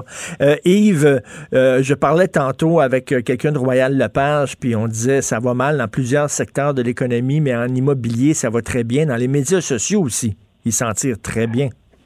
Ah, c'est, c'est sûr que dans le domaine de l'immobilier, là, écoute, c'est la, c'est la, c'est la, c'est la grosse croissance. Euh, évidemment, ce que tu remarques, c'est que les prix sont en hausse. Mais comme on s'est dit la dernière fois, là, euh, tu te rappelleras qu'il y a eu des messages de, des notaires, puis aussi des, de l'agence qui, euh, qui s'occupe de la, la gestion réglementaire pour les courtiers, là. Évitons d'accélérer trop vite euh, les, les, les ventes, là, mmh, mmh. qui, euh, tu sais, ne pas sauter l'inspection, ne pas sauter le, le certificat de localisation, euh, puis la garantie légale. Rappelle-toi, là, l'idée, là, si tu fais sauter ça, là, ben, demain matin, s'il y a des vis cachés dans ta maison, là, c'est ben, fini, tu peux rien faire. Donc, l'immob... l'immobilier s'en sort très bien pendant la pandémie, puis euh, les géants du web s'en sortent très bien aussi. Écoute, ça, là, c'est vraiment fascinant. Je regarde les résultats qui sont sortis hier de Facebook. Là. Facebook a ré- récolté, là, juste dans le dernier trimestre, là, vingt-huit milliards de revenus essentiellement publicitaires. Là. Puis on fait des profits de onze milliards. C'est en hausse de cinquante-trois pour cent. Écoute, c'est... puis là, si tu regardes sur la totalité de, la... de l'année qui s'en vient, là, ils vont avoir généré quatre-vingt-six milliards de chiffre d'affaires avec des profits de vingt-neuf milliards en hausse de cinquante-huit pour cent. Ça, là, c'est, ça, c'est, c'est une, quand on regarde ça, là, c'est une plateforme numérique qui profite des contenus de tout le monde, mmh. puis particulièrement, on le sait, de, de, de, des journaux, des nos médias, tu comprends-tu, et qui s'envole avec les revenus publicitaires. C'est, ça, il va falloir que, que, que les gouvernements, bon, déjà l'Australie, d'autres pays ont commencé, même la France, Euh, a imposé euh, le fameux trois pour cent là, sur leur, leur, leur chiffre d'affaires. Au Canada, on ne bouge toujours pas euh, là-dessus. Euh, même en, en, dans plusieurs pays, là, particulièrement euh, l'Australie et, et d'autres, là, ils veulent absolument que Facebook commence à financer les journaux, c'est-à-dire que ou les, les, les médias, c'est-à-dire prendre une portion des revenus pour que ça s'en aille vers euh, le financement des contenus qui servent dans le fond à alimenter Facebook. Ben oui. Écoute, Donc, euh, cette semaine, fait, j'ai eu la surprise, j'ai eu la surprise de ma vie cette semaine. Euh, écoute, je suis pas en, en surfant sur le web, je suis tombé sur un site d'information euh, en anglais, anglophone, et il y a une journaliste qui s'appelle Maria Gill qui a écrit un texte sur la situation qui... C'était ma chronique. C'était ma chronique du Journal de Montréal traduite, qui ont fait traduire, qui ont mis ça là, puis elle a mis son nom en bas. je, ouais, je dis ça, je dis, Christy, c'est ma chronique, ça. C'était sur Internet, il n'y avait aucun problème. Mais moi, je pense que déjà, il y a des gouvernements là, qui ont commencé à prendre ça au sérieux. Même aux États-Unis, on, il y a quand même des, euh, des enquêtes sur euh, anti-monopole là, contre, contre Facebook, Google et les GAFAM. Là. Euh, donc, mais on, il faudra voir si Biden va maintenir la même ligne que, que Trump avait faite, parce que peut-être que euh, la, Biden a plus d'amis euh, du côté des technologies que, que n'avait Trump. Là. Donc, euh, on, on va devoir suivre ça. Mais quand je regarde pour le Québec, là... Euh, C'est, moi, je trouve ça épouvantable qu'ils viennent ben, chercher des revenus publicitaires. Ben c'est ça, c'est parce que l'argent qui va en publicité sur Facebook, ben c'est de l'argent qui va pas en publicité dans les journaux, à la télévision, puis à la radio. Exactement. Puis euh, même le gouvernement, pendant un bout de temps, euh, euh, quand on a sonné l'alarme, là, maintenant, ils ont, ils ont quand même été plus aux aguets de ne pas mettre de l'argent dans ces, dans ces réseaux-là. Mais, euh, mais je pense que ça va, à un moment, il va falloir que l'État intervienne puis leur impose un pourcentage Euh, sur leur chiffre d'affaires. Ben, c'est la, mo- euh, c'est la moindre en... des choses. C'est la moindre des choses. Et là, ça brasse à Wall Street. Hey, écoute, ça, c'est vraiment fascinant. Il faut... Bon, évidemment, les, euh, les plus jeunes, là, de plus en plus, investissent eux-mêmes à la bourse, là. Et, euh, ils vont mettre mille dollars, ils passent, euh, ils regardent les sites, ils voient où ce que... Et là, tu sais, il y avait le Occupy Wall Street, là. Oui, oui, je Et, me souviens. Tu sais, contre, contre les un pour cent. Mais là, c'est en train de se faire sur la bourse. Écoute, il y a une histoire incroyable qui se passe. Tu connais peut-être ça, c'est une boutique physique qui s'appelle GameStop, qui est une place où tu peux acheter des jeux vidéo physiques. Mais tu sais très bien que personne n'achète ça maintenant. Tout le monde est en réseau, et cetera. Donc, c'est devenu une espèce de coquille vide sur, euh, sur, en bourse. Et là, il y a des gens qui, euh, qui représentent un groupe de Occupy Wall Street, mais plus euh, contre la, les, les barons de la bourse, qui s'appelle Wall Street Bets. Et les autres qui ont fait, c'est qu'ils ont commencé à acheter le stock de, de, de, de cette compagnie-là qui n'a à peu près aucun profit pour faire monter le stock qui fait en sorte, ou l'action, qui fait en sorte que c'est plus difficile pour euh, des, des, des, des autres barons de la, de la bourse de, de faire de l'argent avec ça. Et donc, aujourd'hui, ce stock-là a monté de cent trente-quatre pour cent. Cette action-là a monté de cent trente-quatre pour cent. Mais de, de façon totalement artificielle. Ah, complètement artificiel. Or, là, ce qui arrive, c'est que ceux qui voulaient faire beaucoup d'argent en l'achetant le plus bas possible ne peuvent plus le faire. Et donc, il y a une espèce de bataille qui se mène actuellement entre les courtiers de Wall Street wow. et ces, ces, ces jeunes-là. Euh, ce jeune-là là, qui est parti ça, là, ce groupe-là, qui s'appelle Wall Street Bets, a trente-neuf ans. Il est basé euh, au Mexique. Donc, et, euh, puis de là, il crée le trouble à Wall Street à New York. Mais là, euh, mais là, écoute, c'est, c'est, c'est, c'est pas drôle parce que ça peut perturber les marchés boursiers de façon assez sérieuse.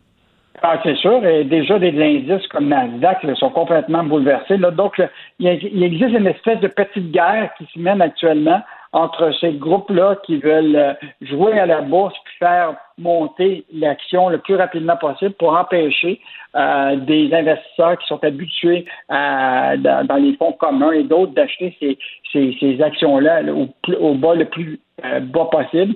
Et donc, là, tu as une bulle qui se fait. Là. Mais il y a des jeunes, moi, j'ai quelqu'un qui m'a appelé qui dit qu'il a acheté du GameStop okay. il y a deux semaines. Puis, euh, ben, il est, il est pas riche, mais il a fait peut-être trois à quatre mille dollars en deux jours. Donc, euh, il y a quand même quelque chose qui se passe à la bourse là, euh, qui est assez fascinant. Eh bien, les petits WizKids. Merci beaucoup, Yves. Bonne journée. À demain. Bonne journée. Pendant que votre attention est centrée sur cette voix qui vous parle ici, ou encore là, tout près ici, très loin là-bas,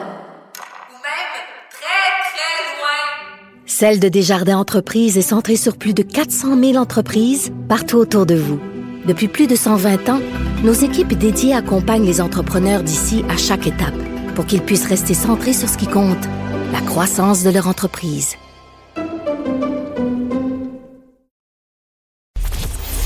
Si c'est vrai qu'on aime autant qu'on déteste, Martineau, c'est sûrement l'animateur le plus aimé au Québec. Vous écoutez Martineau, Cube Radio. Alors, je discute avec Claude Villeneuve, chroniqueur au Journal de Montréal, Journal de Québec. Claude, tu veux nous parler de, de santé mentale. Écoute, ces temps-ci, je vais t'avouer, euh, j'ai le moral dans les talons. Je trouve ça extrêmement difficile, puis en même temps, tu sais, je suis mal de me plaindre parce que je suis vraiment un privilégié, là. Moi, là, j'ai une job, j'ai une blonde que j'aime, mon enfant va bien, j'habite un bel endroit, tu sais, j'ai pas à me plaindre. Puis je me dis, si moi, je trouve ça dur, t'imagines les gens là, qui, qui ont des problèmes financiers, personnels et tout ça, ça doit être tough en maudit. Oui, puis qui vivent tout ça dans des petits appartements qui donnent sur des murs aveugles, puis qui sont isolés. Euh, tu sais, euh, moi, je connais des gens là, qui a personne qui les a même effleurés, qui les a touchés depuis presque un an. Là, tu sais, euh, quand tu es célibataire, que, que tu vis oui. euh, tu sais, j'étais pas... Euh, moi, je compte beaucoup sur le réconfort de ma blonde, sur sa présence, sur le, le, le, le fun, les activités qu'on fait ensemble. Quand t'es tout seul, là, c'est complètement autre chose. Puis, ben oui, c'est plus le fun de vivre la pandémie euh, quand Netflix, puis Zoom, puis FaceTime existent. Là. Ça, c'est vrai que ça, ça doit être plus là, intéressant qu'en dix-neuf dix-neuf. Mais, tu sais, je veux dire, faut avoir le cœur froid pour penser que ça remplace une vraie vie sociale. C'est, tu sais, on, on, vit, on vit tous cette forme d'isolement-là présentement. Là. Puis les enfants aussi, tu vois, là, écoute, les, les, les, les, les, les médecins pour enfants le disent, là, il, y a, il y a énormément, entre autres, les cas de boulimie, de troubles alimentaires ont explosé, le stress chez les enfants, les troubles de, de, d'angoisse et tout ça, les, c'est, c'est, il y a un gros problème, là.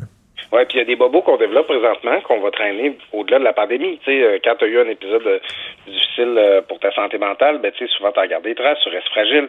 Puis euh, c'est pour ça qu'il faut en parler. Euh, tu sais, comme tu dis, on se sent un peu mal de le dire qu'on va pas bien, on se sent un peu mal de le dire qu'on a une mauvaise humeur, surtout euh, quand on est privilégié, surtout quand ça se passe bien. Puis je trouve qu'il y a un certain discours ambiant qui contribue à ça. Tu sais, je, moi je le vois à chaque fois que je fais une chronique où je parle des gens pour qui c'est plus difficile. Il y a du monde qui, pour répondre, euh, ben, ils n'ont pas à se plaindre, euh, c'est, c'est moins pire qu'être intubé à l'hôpital, euh, c'est pour les infirmières que c'est dur, euh, en tout cas, il n'y aurait pas tout fait longtemps durant la Seconde Guerre mondiale. Euh, alors que on passe notre temps à dire au monde, hey, si ça va pas bien, dis-le, va chercher de l'aide, fais-toi aider, exprime-toi, garde pas ça, vis pas ça tout seul. C'est ce qu'on dit tout le temps aux gens, mais là, présentement, c'est la pandémie, puis il y a du monde qui voudrait pas entendre personne se plaindre. C'est, c'est vrai qu'il y a tout le temps pire que nous autres, là. C'est certain, il y a des gens qui sont entubés, puis les infirmières, puis tout ça, mais ça n'empêche pas que si toi, tu te sens mal, ben, tu te sens mal. Ben, c'est ça. C'est que la douleur des autres euh, efface pas la sienne. Puis, tu sais, c'est vrai que tu peux toujours les hiérarchiser, euh, hiérarchiser. Tu peux toujours dire qu'il y a des gens pour qui c'est pire que pour moi. Mais, euh, tu sais, ça n'empêche pas que si tu as un mal de vivre, si, si tu te sens pas bien, ben, il faut que tu en prennes soin. Il faut que, justement, il faut, faut que tu fasses l'effort d'aller mieux. Là, c'est pas être faible que de dire, ouais, là, je vais mettre un genou à terre parce que j'en arrache, là. Puis, tu sais, euh, ben, prendre une journée. Moi, je, je te dirais que mon, mon humeur personnelle, c'est qu'il y a des journées où ça va bien, il y a des journées où ça va pas bien. Puis, euh, j'imagine que ça va être ça pour beaucoup de monde. Mais la journée où ça va pas bien, j'en parle, je m'ouvre là-dessus, euh, je l'exprime, puis euh, tu sais, ça, ça aide à passer une meilleure journée euh, euh, le lendemain. Donc, dans ce contexte-là, qu'est-ce qu'il faut faire? Ben, c'est pas dire aux gens de garder ça pour eux, c'est pas dire aux gens de se taire puis de de, de, de penser à, à ceux pour qui c'est pire, c'est de, de prendre soin de leur propre santé mentale en, en commençant. Puis ça commence toujours par être capable de le nommer quand tu te sens pas bien. Écoute, moi, j'ai, j'ai, j'ai, un, j'ai un médicament miracle. Fantastique. Puis on est chanceux à Montréal d'avoir ce médicament-là qui s'appelle le Mont-Royal. Oui. OK, à, à, à dix minutes du centre-ville, t'es dans la campagne, il y a des arbres, ça fait un bien fou. Écoute, la pandémie a ça euh, de précieux, c'est qu'elle nous permet de redécouvrir là, des choses là, qu'on prenait pour acquis, les espaces verts, les parcs, tout ça. Euh, on n'est pas prêt à sortir, toujours prêt à sortir dans la rue avec des pancartes là, pour défendre ces, ces lieux-là, mais c'est tellement important. Là. Moi, je, je parle à ma, à ma mère, à la maison, que mes tantes au Lac-Saint-Jean, eux, ils vont sur le Lac-Saint-Jean, ils vont faire de la raquette, ils ont des trous de pêche, ils vont, euh, ils vont changer les idées comme ça, tu sais, prendre l'air, à, aller à l'extérieur, puis c'est ça en fait. quand on, dans n'importe quelle période, quand un de tes amis ou un proche, tes proches te dit « Je vais pas bien de ce temps-là, j'ai des idées noires, c'est difficile », qu'est-ce que tu vas lui dire?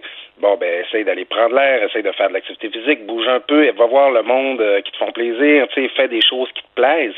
Alors là, présentement, on est restreint dans ce qu'on peut faire pour aller mieux dans, dans nos stratégies d'adaptation.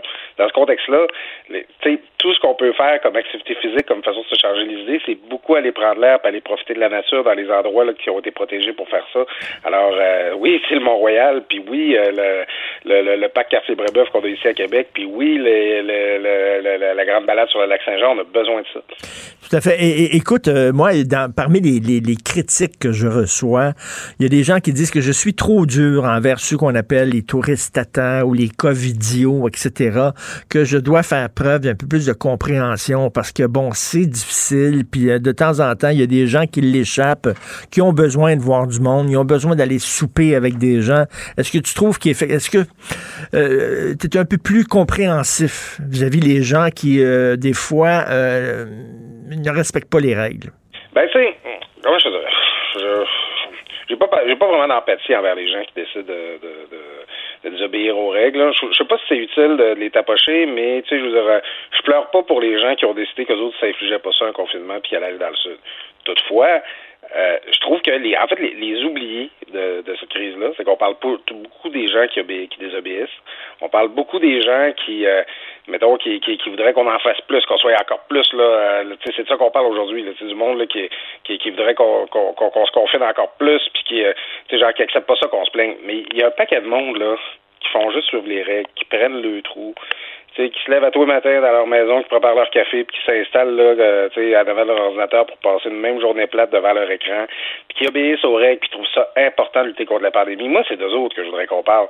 Les gens là qui, qui sont, on a utilisé le mot docile les qualifier, moi j'aime pas ça, mais les gens qui sont solidaires de la société, puis qui trouvent ça dur. Ils ont besoin d'un coup de main, le monde qui respecte les règles. C'est, je, moi, je, tapoche-les les touristes à temps, ça me fera pas brailler. Par contre, tu sais, ayons un mot, ayons une pensée pour le monde qui font ce qu'ils ont à faire puis qui reçoivent aucune récompense pour ça.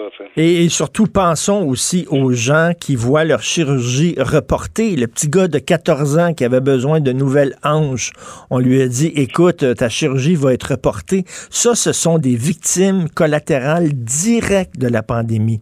Parce que les lits, maintenant, sont occupés par des gens qui, peut-être, n'ont pas respecté les règles, ont contaminé d'autres personnes, eux se retrouvent à l'hôpital et des gens qui sont en attente de chirurgie importante pour se faire enlever une tumeur cancéreuse, pour se faire poser une valve au cœur, eux autres, ils freakent en maudit. Oui, puis tu, tu l'as vu, le, le, le petit gars ce matin dans le journal, là, euh, ben oui. Mon lecteur allait lire ça, là, le, le, en fait, c'est le fils de la députée euh, libérale euh, Isabelle Melançon, là, qui a l'air de euh, soutenir son gars là-dedans de manière admirable, euh, qui a besoin de se faire, euh, il y a une maladie rare, il faut qu'il se fasse opérer des deux hanches à quatorze ans. Le, le jeune, là, il dit, je, con, je suis conscient qu'il y a des cas plus urgents que moi, je suis conscient qu'il y a des gens qui sont malades, qui arrivent à l'hôpital. Tu sais, le jeune, il a la vie devant lui, il, a, il, il devrait être dehors en train de jouer avec ses amis, puis... Il, excuse, il faut, faut, faut que je ne fasse pas du théâtre, il faut quasiment que je réprime une larme. T'sais, le jeune euh... trouve le moyen d'encore penser aux gens qui sont plus malades que lui puis qui sont, qui sont plus, qui ont besoin de soins plus urgents. C'est, il y a tellement de monde pour qui c'est ça présentement, qui font des sacrifices sur leur propre personne pour qu'on puisse passer à travers cette... Exactement. Il faut, faut, pen, faut penser à ces gens-là qui sont des victimes. Euh, puis d'ailleurs, euh, ceux qui ne l'ont pas écouté ce matin, vous pouvez aller sur le site de Cube Radio. Pierre Nantel a interviewé ce jeune-là, un jeune super solide. Puis il y avait sa mère, Isabelle Melançon aussi, qui répondait aux questions de Pierre. Donc, vous pouvez écouter ça. Merci beaucoup. Bonne journée, Claude. Bon, à bientôt, Richard. Garde le moral. Salut. On lâche pas. Martino, souvent imité, mais jamais égalé. Vous écoutez Martino, Cube, Cube Radio. Au moins, il y a le hockey. Je ne suis pas un fan de sport, moi, tout le monde le sait, mais au moins, il y a le hockey. Puis ce soir, Karl Marchand, bonjour. Bonjour, Richard. Alors, toi, tu es un fan de hockey. Pas un grand fan, mais disons qu'on développe de nouveaux intérêts en cette période. Je suis surtout un fan de hockey pendant les séries éliminatoires. T'écoutes deux à trois matchs, la première ronde. Toi, là. T'es le genre de gars qui s'intéresse au jazz pendant le festival de jazz. Pas, de, pas à ce point-là. Pas à ce point-là. J'aime le jazz quand même, Richard, mais c'est juste que t'as la différence d'abord du hockey de l'Ouest, c'est plus rapide, c'est plus fort, ça cogne. Mais plusieurs euh, parties de suite, c'est le fun d'écouter. Là, bon, évidemment, on a le Canadien ce soir, retour à la maison, et on s'est dit, il y a quelqu'un qui a attendu ce retour-là pas mal plus longtemps que nous autres. parce que il n'a pas pu travailler depuis un certain temps au Centre Bell. Écoute, c'est le premier match de, au Centre Bell depuis combien de temps? trois cent vingt-deux jours, Richard. Presque un an. Presque un an. On est à, bon, c'est une quarantaine de jours de l'année. Et, euh, ben, évidemment, il y a beaucoup de gens qui vont écouter. Si t'es pas un fan de sport, là, vois ça comme du cinéma. Tu t'installes, petite bière sans alcool, des ailes de poulet, euh, des croustilles, euh, des galettes. Pourquoi sans alcool? Ben là, on est en semaine, là, j'essaie okay. de t'aider. Là. Tu peux en prendre avec l'alcool aussi, ben, mais euh, bon. Reste, reste, reste ben ici, oui, ben reste oui. avec nous, parce qu'on va parler, euh, toi et moi, on va parler avec euh, Michel Lacroix, qui est l'annonceur euh, du Centre Bell, qui doit être bien content de revenir travailler. Bonjour, Monsieur Lacroix. Bonjour, comment ça va? Ben, ça va très bien. Euh, premièrement, qu'est-ce que vous faites, vous, quand il n'y a pas de hockey euh, à Montréal? Ah ben mon Dieu, j'ai plein de choses à faire, notamment euh, le golf euh, à R D S, parce que je suis commentateur aussi de ce côté-là, et puis le golf à la télé euh, a été épargné en ce sens que les professionnels sont retournés au travail quand même assez tôt. Ça a été un des rares sports au cours de l'été qui a été en mesure là, d'être diffusé à la télé. Il n'y avait pas de spectateurs sur place, mais néanmoins, on est en mesure de présenter des tournois, et puis euh, on a fait ça tout l'été, une partie de l'automne. Alors ça m'a tenu quand même passablement occupé. En plus, j'avais des narrations à faire à gauche et à droite, alors euh, je mais, me suis occupé. J'étais mais, quand même assez passablement occupé. Mais ça doit être bizarre quand même, là, dans un Centre Bell complètement vide, de dire « Et le but de, avec l'assistance de... » Puis là, il n'y a personne qui applaudit, il n'y a rien. C'est, j'ai hâte de voir ce que ça va donner ce soir. J'ai euh, ce que j'ai fait au cours de, des dernières séries éliminatoires, c'est que je l'ai fait mais sur Twitter pour les buts comptés par les Canadiens. Et puis, euh, la réaction a été absolument extraordinaire. Les gens ont adoré ça, mais ça, c'était sur Twitter. Maintenant, comment est-ce qu'on euh, va s'organiser ce soir pour la présentation du, euh, du premier match au Centre Bell? Il y a des choses qui, effectivement, vont être très, très, très différentes. Il est sûr que quand la foule euh, est survoltée, qu'il y a au-dessus de vingt et un mille spectateurs qui sont rassemblés au Centre Bell et qu'il y a un de nos joueurs qui compte un but, un but important, ben là, c'est la frénésie dans la foule. Et puis, on peut mettre l'accent sur le but qui a été compté avec les applaudissements et tout ça. Mais là, les applaudissements seront virtuels. Comment est-ce que ça va sonner? Comment est-ce que les gens vont réagir? Comment est-ce que moi, je vais réagir? Comment est-ce que les joueurs vont réagir? Mais ils devraient faire comme dans des sitcoms, là, où il y a des rires en canne dans les sitcoms. Est-ce qu'il va y avoir des applaudissements en canne, Carl? Il y en a. Il y a des applaudissements en canne, comme dans les jeux vidéo. Oui. Euh, mais Monsieur Lacroix, moi, la, la question que je me disais aussi, bon, vous parliez de, de Twitter quand vous avez annoncé les buts. Comment c'était pour vous quand le Canadien s'est quand même, a fait mieux qu'on pensait en série l'année dernière? Comment c'était de, vous avez donné des conseils à Mike Ross, l'annonceur des, des Maple Leafs, qui faisait un peu votre travail, là. C'était, c'était comment pour vous de, de regarder ça et de voir tous ces buts que vous, vous, vous n'avez pas annoncés? Est-ce qu'il y avait un pincement au cœur de, pour vous? Oh, tout à fait, oui. Quand, quand notre équipe comptait, je veux dire que j'avais bien aimé euh, être à la place de, de Mike. Mike, soit dit en passant, qui a fait un très bon boulot dans la bulle du côté de Toronto. Il faut savoir qu'il est parfaitement bilingue, anglais et euh, français. Ça, il n'y a pas eu de problème de ce côté-là. Ça a été, euh, ça a été bien mené. Mais j'aurais, j'aurais bien apprécié être à sa place, à tout le moins pour les, pour les matchs des, euh, des Canadiens. Et euh, on a d'ailleurs été en communication, euh, lui et moi, au cours des, euh, des dernières semaines, des derniers jours, pour la reprise des activités. Mais ce que j'ai hâte de voir, il y a des choses qui, qui vont être quand même Euh, curieuse, euh, notamment euh, lorsque je demande aux gens généralement de se lever pour l'interprétation de l'hymne national. Euh, ben ce oui. soir, évidemment, il n'y aura qu'un seul hymne national puisqu'on est du côté de la division canadienne, la division Nord. Euh, il va y avoir des gens qui vont être à l'intérieur de l'amphithéâtre, combien, je ne le sais pas, mais néanmoins, je vais euh, aller avec la formule habituelle. Euh, on parle du euh, hockey et puis du retour à la normalité. C'est peut-être l'exercice qu'on va faire pour recommencer progressivement en espérant euh, accueillir des spectateurs euh, éventuellement au, au Centre Bell. Mais va, ce soir, il, ça va être... Il va avoir de l'écho quand... Ben oui, il va avoir de l'écho quand vous allez parler. Vous allez, le but, le but, le but, le but. Il n'y aura pas un spectateur parce que quand même pour le Super Bowl, à moins que je me trompe, mais je pense qu'il va y avoir quand même des gens dans les gradins au Super Bowl, mais on va les distancier. Les distancier, oui, il va y avoir moins de gens que, que, qu'habituellement. Est-ce qu'on aurait pu faire ça pour le match de ce soir? Laisser quand même certains spectateurs entrer des chanceux. compte tenu de la situation au Québec, je pense que ça a été extrêmement difficile. Néanmoins, et même pour ceux, euh, ceux et celles qui seront à l'intérieur de l'amphithéâtre, les mesures de sécurité sont extrêmement strictes actuellement. Mais euh, il faut aussi tenir compte que du côté de Dallas, il va y avoir quelques cinq mille spectateurs dans les estrades pour les matchs des Stars.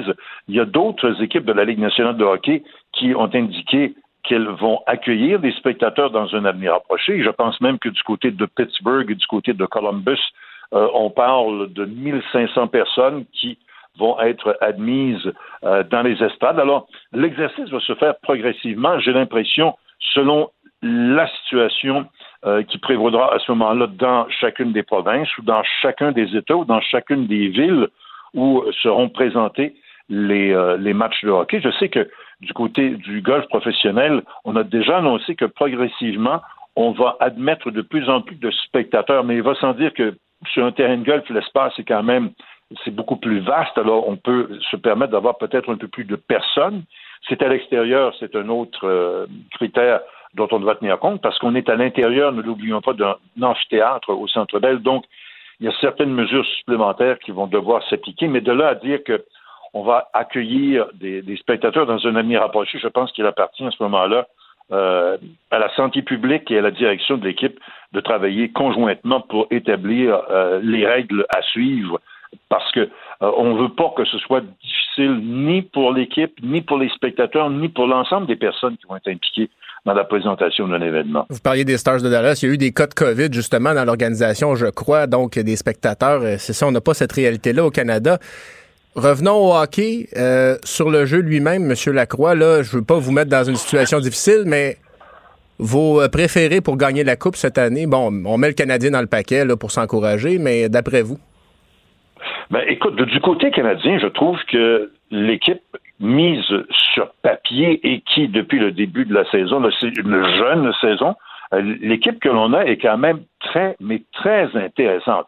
Il est certain que au fur et à mesure où l'échantillonnage va augmenter avec le nombre de matchs disputés, qu'on va voir véritablement euh, la véritable identité de l'équipe, mais j'ai confiance de voir notre équipe obtenir d'excellents résultats au cours de la, la présente saison. C'est sûr que du côté euh, sud, on pense particulièrement là, à des équipes qui ont fait leur marque et qui sont favorites, le, l'Avalanche du Colorado, pour nommer celle-là. Euh, c'est intéressant de voir comment les champions de la Coupe Stanley, le Lightning de Tampa Bay, va euh, également évoluer. Mais tout ça, est, est, c'est tellement complexe et, et, et difficile parce que il s'agit, et regardez ce qui se passe du côté de, des Capitals de Washington, où, où le joueur vedette Ovechkin a lui aussi euh, été tenu à l'écart du jeu à cause de la covid dix-neuf. Il suffit qu'une telle situation se produise pour qu'il y ait X nombre de joueurs qui soit absent pour une période de quoi trois, quatre matchs avec le calendrier serré qu'on a, avec des blessures, alors ça va être difficile de pouvoir établir véritablement euh, l'allure, mais il est certain qu'il y a des équipes, celles que, que je mentionnais, là, qui, qui vont remonter à la surface, c'est sûr. Mais, mais, mais, avec le talent qu'on a. Ce soir, vas-tu avoir de la musique, là? La, la, la dame qui joue de l'orgue, le rat, tan, tan, tan, tan, tan, tan, tan, tan. Il va avoir de la musique. Absolument, il va y avoir le Diane Bibeau, l'organiste, sera, euh, sera sur place. Elle est, euh, on a relocalisé. Euh, moi, habituellement, je travaille du côté euh, dans le banc des pénalités. Alors, à cause des nouvelles consignes, je laisse le banc des pénalités pour me retrouver dans une espèce de régie qui a été aménagée pour euh, le début de la présente saison, là. Euh, dans la section cent neuf. Alors, c'est dans un coin de la patinoire à la gauche, si vous voulez, de, de Carey Price. Et on a établi une régie là où on, on va pouvoir euh, y aller parce qu'il y a quand même euh, une foule de choses qui vont se produire à l'intérieur de l'amphithéâtre. Malgré tout, on parle de, de, du tableau indicateur et euh, de tout ce qui s'ensuit. Euh, du côté de la musique, euh, Diane Bibeau va être installée de l'autre côté, section cent cinq, donc à la droite de Carey Price, avec euh, ses installations habituelles. Le D J sera aussi euh, de ce côté-là, et euh, on va redescendre les euh, descripteurs des matchs pour la télé à la hauteur euh, où nous serons, donc milieu là, des, euh, des estrades rouges pour euh, permettre la description euh, du match. Il y a beaucoup, beaucoup de choses qui, qui vont changer, mais ce qui est intéressant aussi, c'est de voir euh, ce que l'on a fait à l'intérieur du Centre Bell. Euh, les toiles de couleur bleue et rouge ont été installées dans les premières portions euh, des, euh, des sièges rouges. Ça donne un magnifique euh, coup d'œil et on a pu ainsi inviter l'installation de personnages cartonnés qu'on a vus euh, ben dans oui, ben de oui. baseball. Non, non, ça c'était et, ridicule, euh, mais ben, j'espère que le D J va faire jouer la tune de, de, de Police, Don't Stand So Close To Me, qui est la, la, la, le thème de la pandémie. Et, et pour les joueurs, ça doit être bizarre quand même, ça doit être spécial. Je veux dire, il me semble que ça donne un oomph quand il y a des partisans, quand il y a des gens qui sont là, de jouer sans avoir de réaction. Je pense qu'ils sont... Dans ce temps-là, tu dois pas être à, à, à ton optimal, là.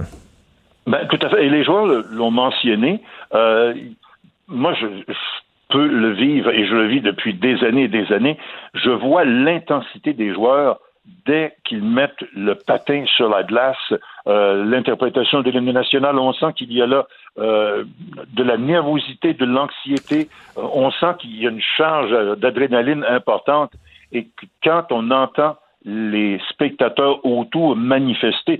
Dès que je dis bonsoir, mesdames, messieurs, et bienvenue au Centre Bell, euh, je peux vous dire que la foule euh, est différente selon les visiteurs, mais quand c'est Toronto, exemple, ou quand c'est Boston, euh, les fans des autres villes sont quand même assez nombreux. On s'aperçoit tout de suite que la foule embarque et ça donne le ton au match. Il est certain que là, ça va être toute évidence différent, mais les joueurs euh, qui ont évolué dans la bulle euh, à Edmonton ou à Toronto au cours de la dernière saison, là, la, la saison écourtée, on dit que on s'y habitue, et, et c'est une question, et si on peut mettre avec euh, la musique et les annonces que je peux faire, l'ambiance supplémentaire, ben, ça peut peut-être effectivement euh, donner euh, quelque chose de plus, un avantage marqué pour l'équipe qui reçoit, et dans notre cas, ben, c'est tant mieux. Un avantage, Richard, toi qui n'es pas un grand fan de hockey aussi, avec l'absence de spectateurs, on entend plus les joueurs se parler sur la glace. Des fois, oh, on oui. peut entendre quelques mots que nous ne dirons pas ici. Mais bref, ça donne aussi une nouvelle dimension du jeu auquel on a peu accès. On entend plus les joueurs se parler. Ben, on va regarder ça ce soir et euh, bonne soirée, M. Lacroix. Ça fait trois cent vingt-deux jours que vous ne faites pas ça au Centre Bell. Vous devez être extrêmement content et impatient que ça commence. Merci, bonne soirée. Ben merci, c'est bien gentil. Merci. Michel Alors, Lacroix, annonceur maison du Centre Bell. Pendant que votre attention est centrée sur cette voix qui vous parle ici, ou encore là, tout près ici, très loin là-bas, ou même très, très loin. Celle de Desjardins Entreprises est centrée sur plus de quatre cent mille entreprises partout autour de vous. Depuis plus de cent vingt ans, nos équipes dédiées accompagnent les entrepreneurs d'ici à chaque étape pour qu'ils puissent rester centrés sur ce qui compte, la croissance de leur entreprise.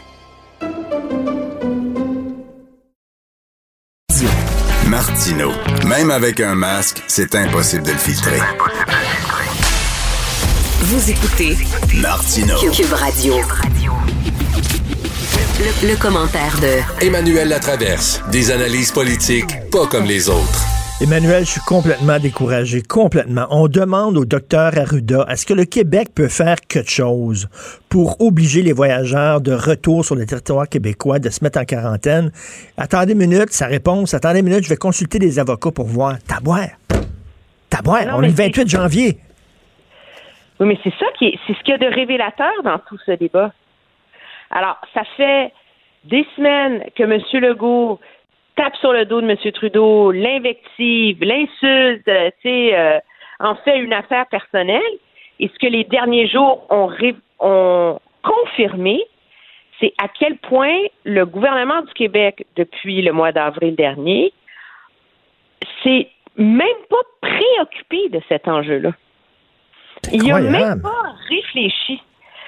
Et Et là, on nous a fait à croire là, que là, finalement, il fallait négocier avec Ottawa pour que la S Q puisse faire quelque chose, puis nanana, parce que la G R C, ça marchait pas. C'est pas ça, pantoute, là. Ce qui est arrivé, c'est qu'en avril dernier, quand ils ont invoqué la loi, quand ils ont rendu la quarantaine obligatoire en revenant au pays, le gouvernement a modifié la réglementation, OK, sur l'application de cette loi-là, ce qui donnait automatiquement à tous les corps de police au Canada le droit de faire les vérifications et de procéder aux enquêtes et blablabla. Au Québec, on a dit, nous là, on a nos barrages policiers, on est trop chargés, la G R C, arrangez-vous avec ça. Moi, ça, je peux comprendre. Tu sais, entre mars et juin, là, on s'entend, là, de toute façon, il n'y en a plus beaucoup des voyageurs qui entrent au pays, tout le monde avait assez peur, là. C'était pas ça le problème, oui, oui. On s'entend. Mais là, l'été, de quoi on s'est remis à parler cet été? Du monde qui voyageait? De la quarantaine? Pas un mot, pas un son, on s'en occupe pas. L'automne passe, on recommence à parler de la quarantaine, puisque là, on se rend compte qu'il n'y a pas grand monde qui a été, qui a vraiment eu euh, des sanctions pénales, tu sais. Pas un mot, pas un son, on s'en occupe pas. Noël arrive, on en parle. Pas un mot, pas un mmh. son, on s'en occupe pas. Puis là, il y a le bordel des voyageurs qui reviennent de Cancun puis de Punta Cana. Et là, tout d'un coup, la S Q veut intervenir. Mais là, la S Q n'est pas contente. Parce que la façon de procéder dans la loi sur la quarantaine de la G R C, on trouve que c'est trop compliqué. Alors là, il faut se mettre à négocier avec Ottawa une nouvelle procédure. Et c'est ce qui fait qu'on arrive au vingt-huit janvier et qu'on se rend compte que pendant dix mois, ce gouvernement-là ne s'est absolument pas posé la question. Et moi, ça, ça me surprend. T'sais, imagine, là, toi, t'es euh, premier ministre, moi, je suis vice-première ministre, on est autour de la... Puis là, il y a la, le matin... On a lu les journaux. Il n'y a personne autour de la table qui dit, coudonc, euh, la quarantaine, euh, fait quoi avec ça, nous autres? Pas un bruit, pas non, un non, mais, non, non, mais il, il, avant hier, Dr Arruda qui disait, c'est bon, il faudrait consulter un avocat pour voir si effectivement on a le pouvoir de l'imposer au Québec. Tu dis, attends une minute, comment ça, vous avez jamais... Oui, mais ils n'y ont pas pensé. Ça, ça les non, non, mais, mais, mais, mais Emmanuel, ça montre à quel point on a, on a comme développé au Québec un réflexe de dépendance. On est tellement habitué de tout le temps demander la permission au Canada, puis c'est le Canada qui décide qu'on a oublié que nous autres aussi, on peut resserrer nos frontières. C'est un réflexe de dépendance, potentiellement, où c'est une nonchalance face à cet enjeu-là avant que ça devienne politiquement payant d'en parler. C'est ça aussi. Parce que là, c'est payant pour M. Legault. Parce que là, on a peur du variant, de tout d'un coup se mettre à s'exciter sur les voyages et tout le mmh. reste. Mais avant, ça ne l'était pas. Alors, on s'en occupait pas. Mais t'as vu, t'as vu la première page du Devoir, des millions de tests de dépistage rapide laissés de côté, treize mille tests de dépistage rapide qui ont été utilisés sur les deux virgule six millions qu'on a reçus d'Ottawa. Fait que là, c'est bien beau chialer contre Ottawa, mais nous autres, tout ça, on est deux pieds dans la même bottine. Mais ça, ça relève de l'exception québécoise. Tu connais pas ça, l'exception québécoise? Ben oui, la distinction québécoise. Non, non, l'exception. Alors, nous, c'est, c'est comme la quarantaine. Il y a une façon de procéder partout au Canada. Les corps de police, c'est pas eux qui font les enquêtes. Et les patrouilleurs, là, dans un bled perdu en Alberta, là, ils disaient, écoute, il euh, y a quelqu'un qui habite pas loin d'ici, on va aller checker si c'est à maison. Fait qu'en faisant leur patrouille, ils vont vérifier dans les maisons au fur et à mesure. Ils prennent des notes, ils envoient des rapports à la G R C. C'est comme ça qu'ils ont fait partout. Mais nous, non.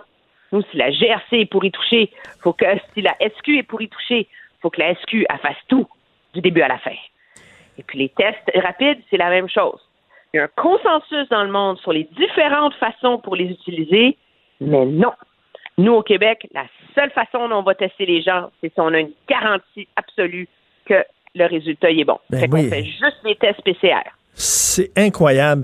Et écoute, je, je veux parler là, des, des médias qui voudraient bien pouvoir aller dans les établissements de santé, C H S L D, hôpitaux, unités COVID, pour voir euh, ce qui se passe là-bas. Euh, c'est très difficile d'entrer là. Est-ce que tu penses que on, on, on, on refuse l'entrée des médias pour protéger les gens qui sont à l'hôpital euh, on, parce qu'on a peur que bon les, les journalistes les contaminent, ou alors c'est parce qu'on veut cacher des choses? On a des choses à cacher. Est-ce qu'on a... Moi, tu... Moi, je pense que la crainte première, c'est de montrer les lits vides dans les hôpitaux. Hmm. Tu penses qu'il y en a? Ben, c'est sûr qu'il y en a. Il y en a, c'est confirmé euh, c'est confirmé par les... Ben oui, il y en, il y en a plein. C'est tout le hmm. c'est tout le, le drame du délestage. Parce que le délestage, c'est se préparer au cas où. Alors, euh, des lits désignés COVID aux soins intensifs, il y en a quatre cent quatre-vingt-cinq en ce moment, puis il y en a deux cent vingt et un d'utilisés. Puis des lits désignés COVID euh, qui ne sont pas aux soins intensifs, il y en a deux mille cent dix-sept, puis il y en a mille deux cent quatre-vingt-dix utilisés. Hum. Et, là, alors, Et moi, pendant ce temps-là, il y a des chirurgies, il y a des chirurgies qui sont reportées alors qu'il y a des lits inutilisés. Ben oui, parce qu'on a peur, on veut être prêt au cas où... C'est comme si le réseau hospitalier... Puis je peux comprendre pourquoi, là, on s'entend, là, je veux pas faire de la démagogie là, hum. là, là, là-dessus. On sait que les cas vont augmenter, il faut se préparer à ce que les lits soient libres pour quand les gens vont rentrer à l'hôpital. Mais il y a une réalité, c'est que moi, je pense que dans les premiers mois de la crise, la raison première pour laquelle on n'a pas laissé les médias rentrer, c'était pour ne pas montrer la désorganisation. Hey, imagine si les caméras étaient rentrées dans les C H S L D. Imagine si les caméras étaient rentrées dans les C H S L D. Qu'on les avait vues, les personnes âgées, dans leur couche souillée, avec leur plateau fret, pas touché, qui date de la veille au soir, puis qui s'y râlent parce qu'ils sont euh, déshydratés, puis que les, le peu de personnel qui reste euh, se démène comme des poules pas de tête. Je veux dire, il y aurait des manifestations dans les rues. Non, on est-tu dans Alors, une démocratie ou pas? Bien, l'accès, ce qui, ce qui est difficile dans ce débat-là, ceci étant dit, c'est que l'accès au palier des hôpitaux et l'accès au C H S L D a toujours été contrôlé. Je veux dire, tu ne rentres pas dans un C H S L D comme dans un moulin, là. Tu ne rentres pas mmh, dans mmh. un... Tu peux rentrer dans un hôpital. Premièrement, un citoyen ne peut pas rentrer dans un C H S L D comme dans un moulin. Et si tu peux rentrer dans un hôpital comme dans un moulin, dans l'un et l'autre, de toute façon, les caméras ne rentrent pas comme dans un moulin. Ça prend une invitation, ça prend un rendez-vous, et cetera. C'est organisé pour une raison évidente qui est protéger la sécurité des patients. Je pense que tant que les protocoles n'étaient pas en place euh, et que c'était pas sous contrôle, dans les C H S L D, on a voulu cacher une vérité. Puis après ça, c'est devenu utile parce qu'on veut absolument contrôler le message. Et le seul message qui est entendu au Québec, c'est celui du premier ministre et de son équipe. Et mmh. pendant très longtemps, dans cette crise-là, le corps médical a accepté cette omerta. Et c'est en train de changer. On le voit en particulier dans tous les reportages qui ont été faits dans la presse, entre autres, et cetera, où là, les médecins commencent à dire « minute », là. Alors, les associations de médecins, que ce soit les gastro-entérologues, les chirurgiens, les, car- les chirurgiens car- cardiovasculaires, sont en train de faire entendre leur voix et leurs préoccupations. Puis c'est pas sur la gestion minutieuse des masques, puis des guides, c'est sur tous les gens qui sont les victimes collatérales de ça. Et là, on est dans un moment où le gouvernement, d'après moi, est sur le point de ne plus être capable d'être le seul à contrôler le message. Mmh. Et, et, écoute, en terminant, Emmanuel, le National Post aujourd'hui, un texte de commentaire. On est très, très, très critique sur le confinement, euh, sur le couvre-feu au Québec. Okay? National Post, ils n'en reviennent pas, eux autres. Ils disent que c'est, une, euh, c'est, c'est vraiment restreindre les droits et libertés. C'est, c'est scandaleux. Mais ils disent, en Ontario, euh, les cas commencent à d- diminuer, eux autres aussi, puis ils n'en ont pas de couvre-feu. Fait qu'ils disent, le couvre-feu est-il, est-il vraiment nécessaire? La question se pose, est-ce qu'il a été vraiment efficace, le couvre-feu? C'est intéressant comme question, parce que moi, j'habite en Ontario. Oui. Et je suis la première à être très sceptique de ce stay-at-home order où il n'y a pas de police, puis tout le monde est supposé être de bonne foi. Puis moi, je dois t'avouer que dans les rues d'Ottawa, je n'ai pas vu une diminution substantielle de la circulation et des gens dans les rues. Et pourtant... Je veux dire, les cas à Ottawa, ils n'ont pas, ils ont pas baissé, ils ont chuté. C'est rendu à, on était à cent cinquante cas par jour la semaine dernière, puis maintenant c'est vingt, vingt-trois, vingt-deux. Wow. Alors, de toute évidence, il y a un message psychologique qui a fonctionné en Ontario. On commence à le voir, c'est clair, c'est net, précis. Est-ce que c'est le même effet psychologique que le couvre-feu? Potentiellement. Alors, quelle mesure est mieux l'une que l'autre? Le, le Québec était déjà dans un contexte où tu n'étais pas supposé sortir de chez vous, où tu n'étais pas... Alors, moi, j'ai de la difficulté à jeter la pierre à M. Legault sur l'histoire du couvre-feu. Je pense que dans un cas comme dans l'autre, l'approche retenue par les premiers ministres ont forcé les gens à réfléchir, à dire, OK, là, c'est fini les folies, puis les petites permissions à droite et à gauche, tu sais. Mmh. Et donc, mais est-ce que je suis prête à dire que le couvre-feu, c'est pas une bonne idée? Non. Parce que l'effet, il est là, puis on le voit. Puis si M. Legault n'avait pas fait de couvre-feu, je sais pas ce qu'il aurait fait d'autre. En fait, ce que tu dis, c'est vaut mieux. Les circonstances sont pas les mêmes. Tu dis, vaut mieux en faire trop que pas assez. Ben, rendu où on en mmh. est, là. Euh, puis, je, je veux dire, à un moment donné, c'est, c'est facile à posteriori de dire « Ah, oh, M. Legault, il aurait dû faire comme M. Ford, puis juste demander aux gens de rester chez eux. » Puis, moi, je pense que j'ai... Euh, je pense que quand, pour les rares fois où les politiciens prennent des mesures qui portent fruit et qui fonctionnent, parce qu'on l'a vu, là, dans la baisse des cas, ben là, c'est un peu facile là, de dire, ben il aurait pu, dans le fond, être moins sévère, tu sais. Peut-être que s'il avait fait d'autres choses, ça aurait marché. Regarde, à un, un moment donné, là, le but, c'est d'acheter du temps jusqu'à ce que les personnes vulnérables et le corps médical soient vaccinés, mmh. puis les vaccins sont en retard. Alors, on s'en reparlera le trente et un mars, quand on aura réussi à vacciner tout ce monde-là. En tout cas, beaucoup de questions qui vont se, se poser. Une fois que ça va être fini, là, cette pandémie-là, là, il va falloir euh, se poser des questions sur la façon dont ça a été géré, tant au Québec qu'à Ottawa. Publique. Une enquête publique. Merci. Une enquête publique. Merci, Emmanuel. Salut. Bonne journée. Pendant que votre attention est centrée sur vos urgences du matin, mmh. vos réunions d'affaires du midi, votre retour à la maison ou votre emploi du soir... Celle de Desjardins Entreprises est centrée sur plus de quatre cent mille entreprises à toute heure du jour.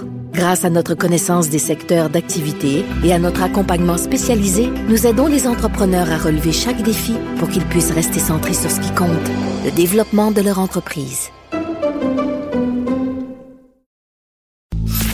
Martineau, il n'y a pas le temps pour la controverse.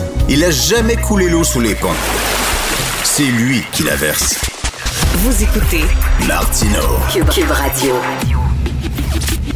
Le, le commentaire de Mathieu Bock-Côté, dépensé pas comme les autres. Mathieu, avant, les, les ennemis publics numéro un étaient Jesse James, Charles Manson, Al Capone. Maintenant, c'est Peter Pan, Aladdin et Dumbo. Oui, et il faut en finir avec ces petits salauds. Alors, on, on l'a vu, c'est une querelle qui a surgi en France ces derniers jours. Euh, Disney...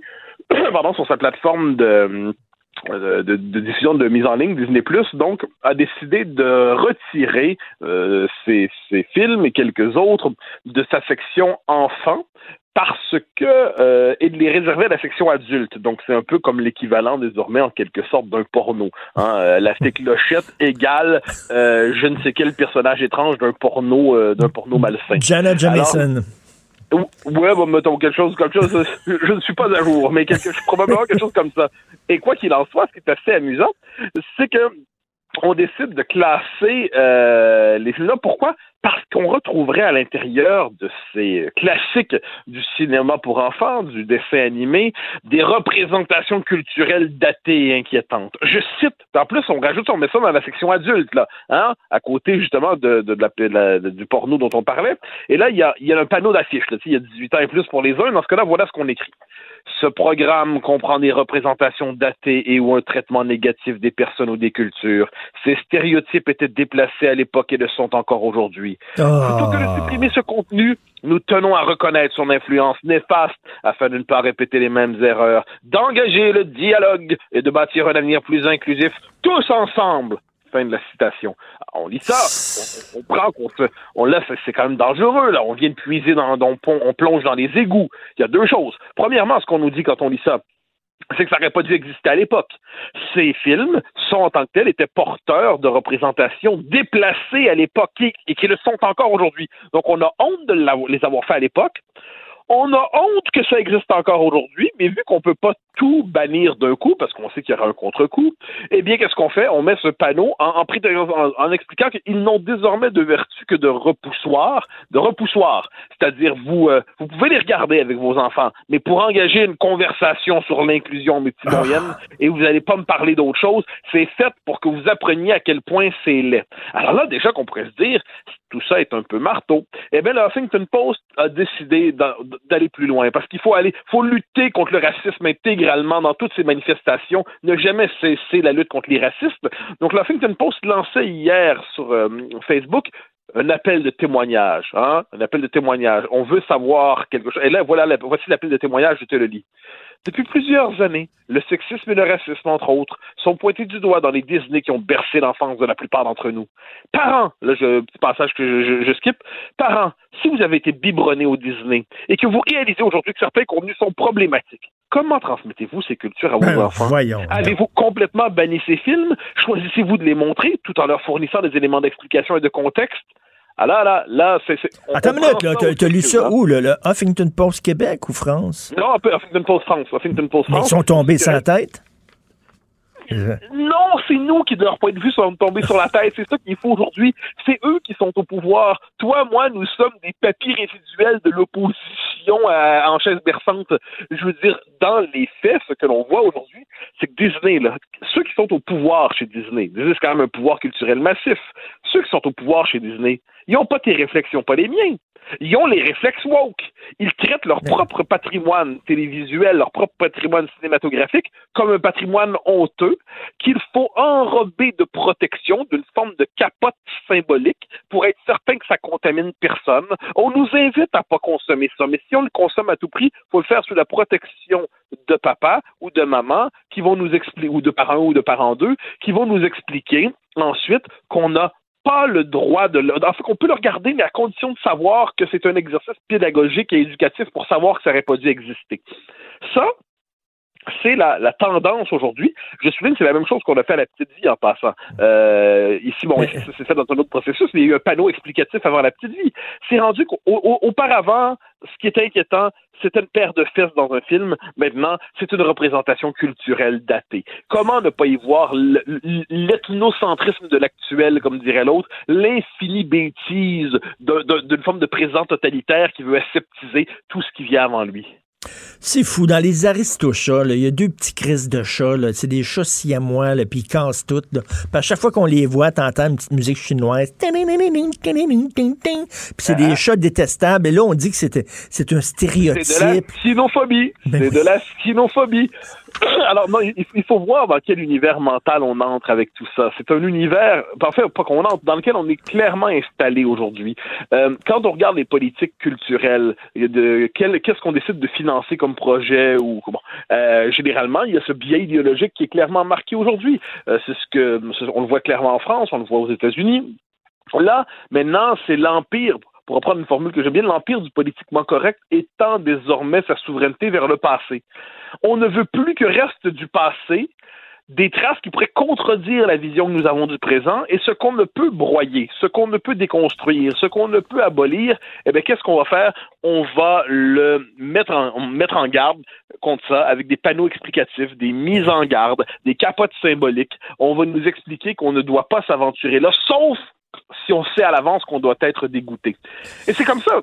C'est ça la norme aujourd'hui. Mais, mais, Donc, c'est, ils, ils sont peut-être tombés sur la tête, mais ils ont le pouvoir. Et c'est la culture de l'excuse. Écoute, là, Yves-François Blanchet euh, dit euh, à, à propos de la gestion de Justin Trudeau de la pandémie, euh, qu'il gère pas ça comme un, comme un pilote d'avion, mais comme un agent de bord. Il a dû s'excuser auprès des agents de bord. Oui, non, mais ça, oui, absolument. Ça, ça, c'est le commandement de l'époque. Dis pardon, mon oncle. Alors là, il y a des, des, des offusqués un peu partout. Il y a des hypersensibles partout. Et là, il faut s'excuser partout, tout le temps, d'une manière ou de l'autre. Mais dans le cas de Blanchet, bon, c'est une manœuvre politique. Passe encore la politique à ses propres lois qui sont étranges. Mais là, moi, j'y reviens parce que c'est quand même grave ce qui se passe. C'est une agression contre l'esprit d'enfance. C'est une agression contre des œuvres qui, on les relie avec une psychologie paranoïaque, une psychologie woke, une psychologie de délateur, une psychologie maniaque. On regarde ces œuvres-là, et là, on a, on passe le détecteur à, à préjugés, à stéréotypes. On passe le détecteur à discrimination. Évidemment, on en trouve parce que on a trouvé cette chose géniale qui consiste à élargir sans cesse le sens des mots. Hein? Euh, ce qui fait que les mots ne désignent plus ce qu'ils désignaient traditionnellement ou historiquement, mais les, on prête une toute nouvelle définition. Donc, le mot racisme, le mot discrimination, le mot sexisme, on leur prête une nouvelle définition et puis là, apparemment, on peut en voir partout grâce à ça. C'est, c'est quand même très grave. Et là, il y a cette espèce de, de, de logique de purge. C'est la logique de la purge, c'est la logique de l'iconoclasme, c'est la logique de la destruction des traces du monde d'hier, c'est la logique d'une forme d'effacement programmé, et ou encore de la mise sous tutelle. Et, et, et devant tout cela, devant tout cela, nos protestations sont vives, nos protestations sont sincères, mais nos protestations demeurent des protestations. On peut à la rigueur euh, calmer un peu la bête un instant, on peut la faire reculer quelques jours, quelques heures, quelques semaines, qu'en sais-je, mais le mouvement continue. Le pouvoir culturel aujourd'hui est un pouvoir animé par cette espèce de wokisme, et le wokisme est, est, est en guerre contre la possibilité même d'hériter du passé autrement que sur le mode pénitent et honteux. Écoute, j'invite les gens à lire ta chronique d'aujourd'hui, Dehors, Peter Pan, Aladdin et Dumbo. Je t'avoue qu'en la lisant ta chronique, je ne savais pas si je devais rire ou pleurer. On peut, on peut, on peut rire et pleurer tout à la fois. Rire de désespoir et pleurer néanmoins, parce que une part sincère de, de, d'effroi devant la bêtise de notre temps. Merci. Mathieu, à demain. Salut. Bye bye. Pendant que votre attention est centrée sur vos urgences du matin, vos réunions d'affaires du midi, votre retour à la maison ou votre emploi du soir, celle de Desjardins Entreprises est centrée sur plus de quatre cent mille entreprises à toute heure du jour. Grâce à notre connaissance des secteurs d'activité et à notre accompagnement spécialisé, nous aidons les entrepreneurs à relever chaque défi pour qu'ils puissent rester centrés sur ce qui compte, le développement de leur entreprise.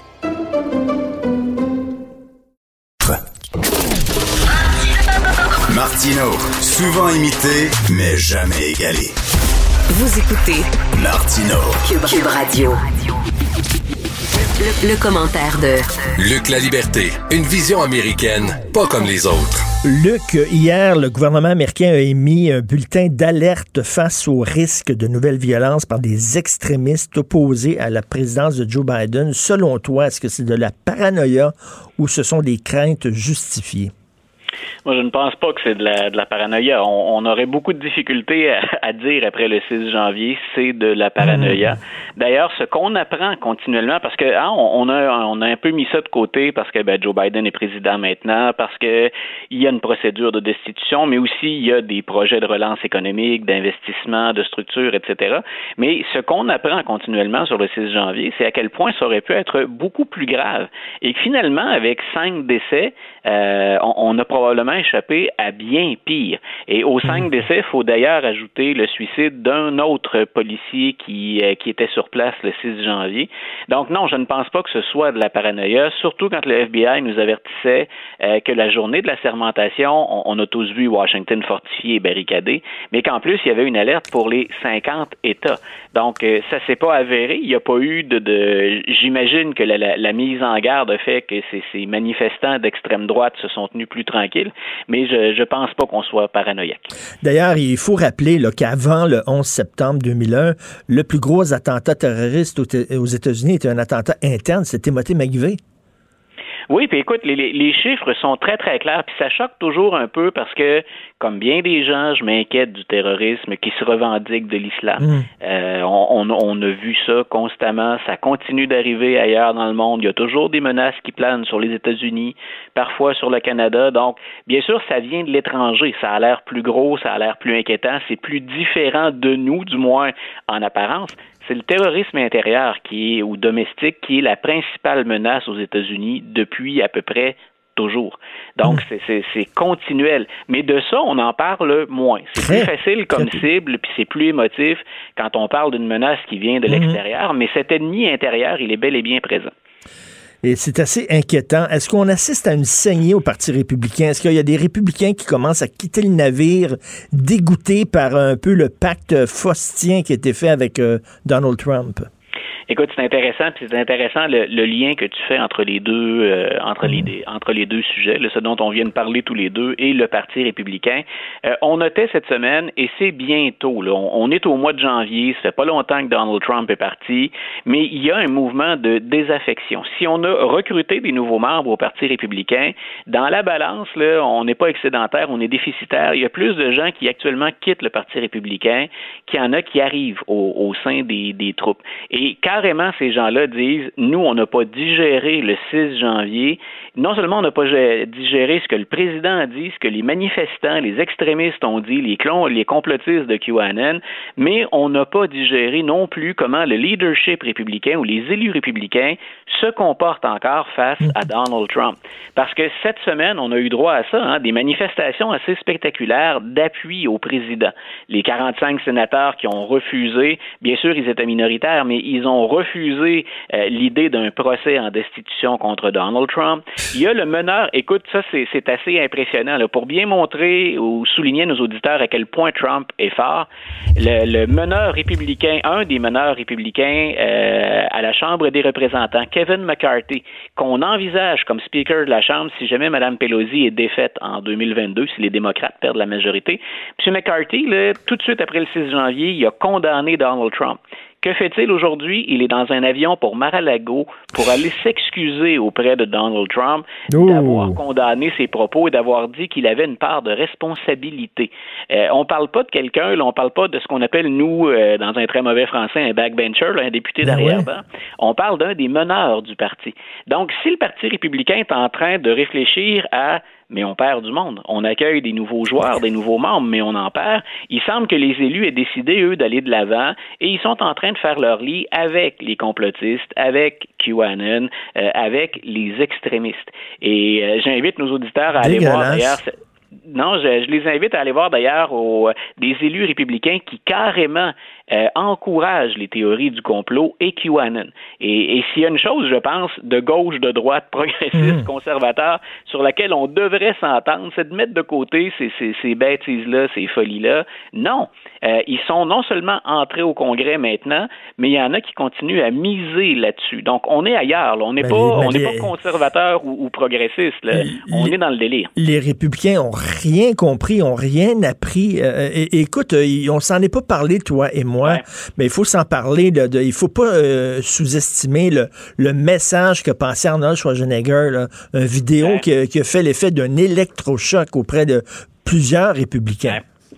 Oui, ben voilà, hein, Arnold, qui, moi j'ai trouvé que la mise en scène était un petit peu, euh, le, le, la musique et les symboles, on repassera, mais le, le, le fond du message, moi j'ai, j'ai bien aimé ce qu'Arnold a dit. Et on oublie souvent que Schwarzenegger, là, au lieu, euh, au-delà du Terminator ou au-delà d'Hollywood, mm-hmm. euh, c'est quelqu'un qui a un sacré parcours dans la vie, mine de rien, si on considère ses, ses origines.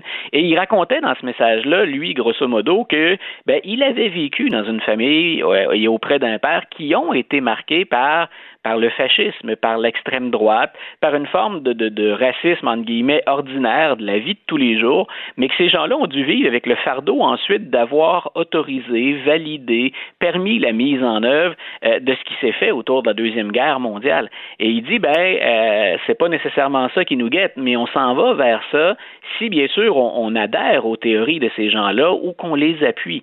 Donc, euh, c'était quand même un message qui était, qui était très, très, très fort. Et ça vient d'un républicain, d'un, ben républicain oui. de, d'un républicain de la Californie. Donc, républicain ou démocrate, selon l'endroit où on se trouve aux États-Unis, ben on teinte un peu nos propos puis nos positions. Hein. Un démocrate en Virginie de l'Ouest, c'est quelque chose. Puis un républicain en Californie, c'en est une autre. Euh, mais Schwarzenegger est un républicain. Puis un républicain plus près euh, de, la, de la faction plus traditionnelle euh, conservatrice. Est-ce qu'il était un bon cons- euh, gouverneur de la Californie? Il a été critiqué, euh, M. Schwarzenegger, puis c'est euh, la, la, la Californie, c'est un sacré panier de crabes à gérer. Euh, on a besoin, effectivement, de, de, d'avoir des affinités euh, autant chez les démocrates que chez les républicains. Euh, on gouverne souvent à coup de référendum. Euh, moi, je pense qu'il s'en est tiré, euh, qu'il s'en est tiré pas trop mal, Schwarzenegger, au total. Assez pour qu'on ait déjà envisagé qu'il se présente à la présidence des États-Unis, chose qui est impossible, bien ben entendu, oui. parce qu'il n'est pas né aux États-Unis. Écoute, en terminant, euh, tu avais beaucoup d'attentes pour le film One Night in Miami, oui. euh, qui raconte euh, une rencontre fictive, je crois, entre Mohamed Ali ouais. et Malcolm X. Euh, tu l'as vu, est-ce que c'était à la hauteur de tes attentes? c'était à la hauteur de mes attentes et même plus pour oh, nos oui. auditeurs qui pourraient se, se, se le procurer puis, euh, puis l'écouter. Euh, c'est une rencontre fictive entre quatre héros euh, afro-américains dans un autre contexte. On était au début des années soixante. Mohamed Ali vient de remporter un combat, puis on assoit ces quatre meneurs. Euh, ce qui est fictif, en fait, la rencontre a bel et bien eu lieu. Ce qui est fictif, ce sont les dialogues, les échanges entre ces quatre meneurs de la communauté noire. Et moi, ce que j'aime, c'est qu'on peut voir là-dedans, ils réfléchissent pas que sur la lutte des Noirs. Euh, ce sont des sportifs, des vedettes du monde du spectacle, euh, donc ils, ils, ce sont des, des, des penseurs dans certains cas, euh, et ils échangent sur, on peut voir les distinctions dans la lutte pour euh, la reconnaissance des droits des Noirs. Souvent, on retient avec le temps, puis c'est souvent le cas en histoire, que des images un peu toutes faites ou des mythes. Ça a été le cas pour Martin Luther King. On oublie mmh. que quand il est assassiné, on le remet beaucoup en question, Martin Luther King, et on pense qu'il a atteint la limite de ce qu'il pouvait faire avec son approche. On a gardé, bien entendu, des gestes qui sont spectaculaires, des propos qu'on répète toujours. Mmh, mmh. Euh, c'est la même chose au, au c'est la même, la même chose pardon, au sein du Quatuor qu'on retrouve à Miami. Et euh, il y a un excellent livre qui s'appelait Blood Brothers euh, qui parle de la relation, de l'amitié, mais de la rupture entre Malcolm X et euh, Mohamed Ali. Et j'ai tout de suite pensé à ce livre-là en écoutant le film. Il y a bien sûr Sam Cooke qui est un chanteur, il y a euh, Brown aussi bien sûr qui est le sportif, le joueur de football, l'icône pour euh, n'importe quel sportif ou à peu près, surtout si on est un sportif de couleur. Mais moi, je mets l'accent un peu sur euh, cette distinction-là qu'il y avait entre Mohamed Ali et Malcolm X. Malcolm X adhère à la Nation de l'Islam, il fait partie donc de ce qu'on appelle les musulmans noirs ou les Black Muslims. On a recruté Mohamed Ali, euh, on s'en est servi aussi comme, euh, comme porte-parole. Puis à un moment donné, on va sentir qu'il y a dans l'approche de la lutte des Noirs euh, une division profonde entre les deux hommes. Et Ali a toujours dit, parce qu'il euh, est assassiné en soixante-cinq, Malcolm X, Ali a toujours dit qu'un de ses regrets, c'était de ne pas avoir fait la paix. Euh, ça a été mmh. deux vrais amis intimes, deux personnes très impliquées. Donc tout ça pour dire, si vous aimez un peu, c'est le, le, le discours est fictif, mais les tensions puis les, les, ou la proximité entre les quatre protagonistes, euh, c'est particulièrement bien fait. C'est un, c'est un beau film, j'ai envie de te dire, un film nécessaire. Ben, je vais regarder ça. Sam Cooke, je pense, a été tué dans un motel, hein, ouais. Benoît. Benoît, je pense qu'il était avec une femme un blanche. Il y a un documentaire sur Sam Cooke qui est extraordinaire. Voilà, il, ouais. il raconte comment il a commencé une chanson. Euh, salut, Luc, bonjour. Euh, bonjour, Benoît. Hey, content de te retrouver. comment, comment Sam Cooke a commencé à chanter des chansons pop, tu sais, Motown. Et là, tout à coup, au moment où il a été trouvé mort dans un motel, euh, il s'était mis à chanter des chansons plus engagées, plus militantes. Ouais. Drôle voilà. de hasard. Et il y a, il y a encore une controverse autour de, de, de, autour de la, de la mort de Sam Cooke. Là, il aurait été en train d'harceler ou d'agresser, puis on remet ça en question euh, continuellement depuis l'époque. Donc, euh, dans, dans sa mort très controversée, euh, mais dans sa carrière euh, assez spectaculaire et unique aussi pour l'époque. Ah non, il était vraiment bon, un de mes chanteurs oui. préférés, mais Sam Cooke. Ben, je vais regarder ce film-là, One Night in Miami. Merci beaucoup, Luc. Ah, écoute, bonne journée à vous deux. Merci, bye. Bonne journée. Alors, Sam Cooke, c'est lui qui chantait euh, Doc of the Bay? Non, c'était Otis, Otis Redding. Ah oui, c'est ça. C'était Otis Redding. Euh, je, la Chine a trouvé... Loïc Tassé m'en a parlé hier. La Chine a trouvé comment réduire les voyages non essentiels. C'est pas compliqué. Veux-tu savoir comment? Ah ouais, j'espère que Justin écoute, là, parce que puis Omar Al-Graba, euh, qui, euh, qui, Al-Gabra, qui, euh, qui est en train d'étudier ce dossier, ministre des Transports. La Chine a instauré un nouveau test de COVID. Mais dans le péteux, parce qu'ils ont constaté que les asymptomatiques, après trois ou cinq jours, trois à cinq jours, ils étaient preuve de détecter le virus dans, dans le nez. OK. Mais dans le péteux, ça dure plus longtemps. Fait qu'ils font quick, quick, quick. Et rotation du euh, gros Q-tip. Fait que les gens disent, oh, finalement... Finalement, on reste à la maison. Et là, il y en a un qui dit « J'ai perdu mon Q-tip, ça vient m'aider à le chercher. Euh, » C'est bref, euh, ça, mais c'est réel, là. Ils font des tests. Est-ce a, avec un gerbil ou Dans quoi? Le Daily Star, oui. Après, il attend qu'il ressorte. Dans le Daily Star, là, il montre le manuel d'instruction pour faire le test euh, de la COVID dans le péteux. Dans le péteux. Parce que ça dure plus longtemps. Le virus est plus longtemps présent dans le péteux que dans le nez. C'est très drôle. Leçon du soir. De quoi tu vas nous parler, ah, mon je cher? Je ne sais pas. Euh, on va avoir Nancy Delagrave, qui est le COVID Stop, qui va faire un bilan des études scientifiques qui sont sorties au cours de, tu sais, depuis le temps des fêtes, là, depuis le début de l'année. Parce que ça sort, euh, mais on dirait, on dirait que M. Arruda n'a pas le temps de les lire. On va, on va oui. faire un, un bilan pour lui.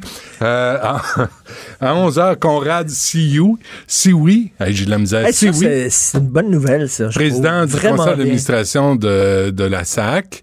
Euh, il sera avec nous pour... C'est, un, c'est comme un... Compte, c'est pas un contre-emploi. Moi, je, je me disais... Là, j'ai Conrad Sioui, puis on va lui parler des affaires autochtones? Non, on va parler de la S A Q. Oui, mais ça, c'est de la vraie intégration. C'est dans ma... Ça, c'est, c'est de la vraie intégration. Questions. Alors, Valérie Plante, elle, elle dit, on va nommer une commissaire au racisme qui va dire, faut arrêter le racisme, puis on va payer cent cinquante mille dollars, cent vingt-cinq mille dollars. La C A Q, eux autres, moi, je préfère leur approche. Je disais, on va laisser faire le, le, le débat du discours, puis des mots, puis du vocabulaire. On va donner de la job à du monde ben oui. qui, qui sont de plusieurs communautés, compétents, ah, moi, j'ai pertinents. Vu, mais c'est ça, parce qu'il est, en... est compétent. Là. On n'est pas, pas allé le chercher là, oh, parce ouais. que c'est un autochtone. Je vais lui poser la question. Mais, mais c'est ça, là, c'est ça. Combattre le racisme, c'est comme ça que tu le fais. Tout à tu fait. Tu crées des jobs, tu donnes de la job, tu crées de la richesse, tu donnes des exemples à la communauté. Voici au Québec, là, on devient... Régine Laurent est à la tête de la commission sur la D P J. Exactement. Conrad Sioui est à la, est à la S A C. Bravo. C'est ça qu'on veut. C'est ça, le Québec d'aujourd'hui. Mais pas un petit commissaire là, qui dit, ben toi, t'es, t'es raciste parce que t'as dit... Mm. Hey, sais-tu quoi? T'as-tu vu la, la pub de bloc, du Bloc québécois? Comme ça, hier. On marre. Euh, le Bloc québécois...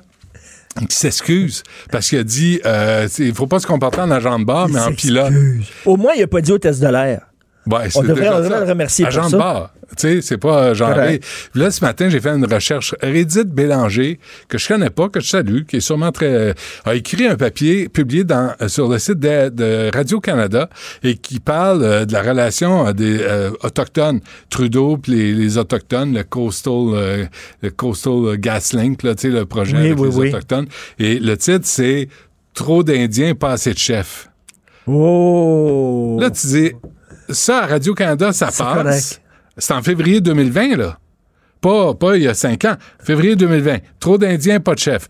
Si tu ça, fais ça, ça là, à Québécois, là, t'as la gang de curés crinqués, là, qui vont, qui vont euh, dénoncer.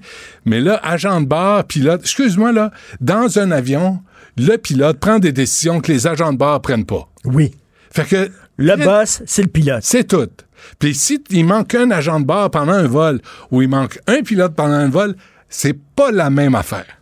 Fait que là, arrêtez, là. C'est, tu veux, tu veux que l'avion, insulté. tu veux que l'avion se rende là-bas, c'est ouais. le pilote. Tu veux une bière, c'est l'agent de bord. Puis, tu peux t'en passer de ta bière, mais tu peux pas te passer d'atterrir comme du monde. Alexandre, il est pas, il, il, il lâche de la tête, là. Il trouve, il trouve mon parallèle. Ah, ah Alexandre, qu'est-ce que tu veux faire? On ah. travaille là-dessus. Il étudie à l'U Q A M. Ça aide pas, moi non plus. Je le sais, moi aussi. Toi aussi? Ah, ouais. Un peu à l'Université de Montréal. OK. Ben euh, moi, moi, je n'ai pas de leçon à donner. J'étudiais à Concordia, c'est encore plus à gauche que l'U Q A M. Concordia? Concordia. Toi? Mais oui. Ah, t'étais à Verdun. J'étudiais en cinéma. En cinéma. À Concordia. Oh, donc ça n'a pas d'importance. J'ai pas fait de film, puis le, tout le milieu du cinéma s'en porte très bien. Bon. Merci à Luc Fortin, Karl Marchand, Maude Boutet et euh, Samuel Boulay à la console. C'est Sam Cooke. Sam Cooke. All right. Et on va écouter Benoît Limberbe. C'est moi. Limberbe? Limberbe. Je, je suis pas frère rasé. Demain, je vais être frère rasé. Cube Radio.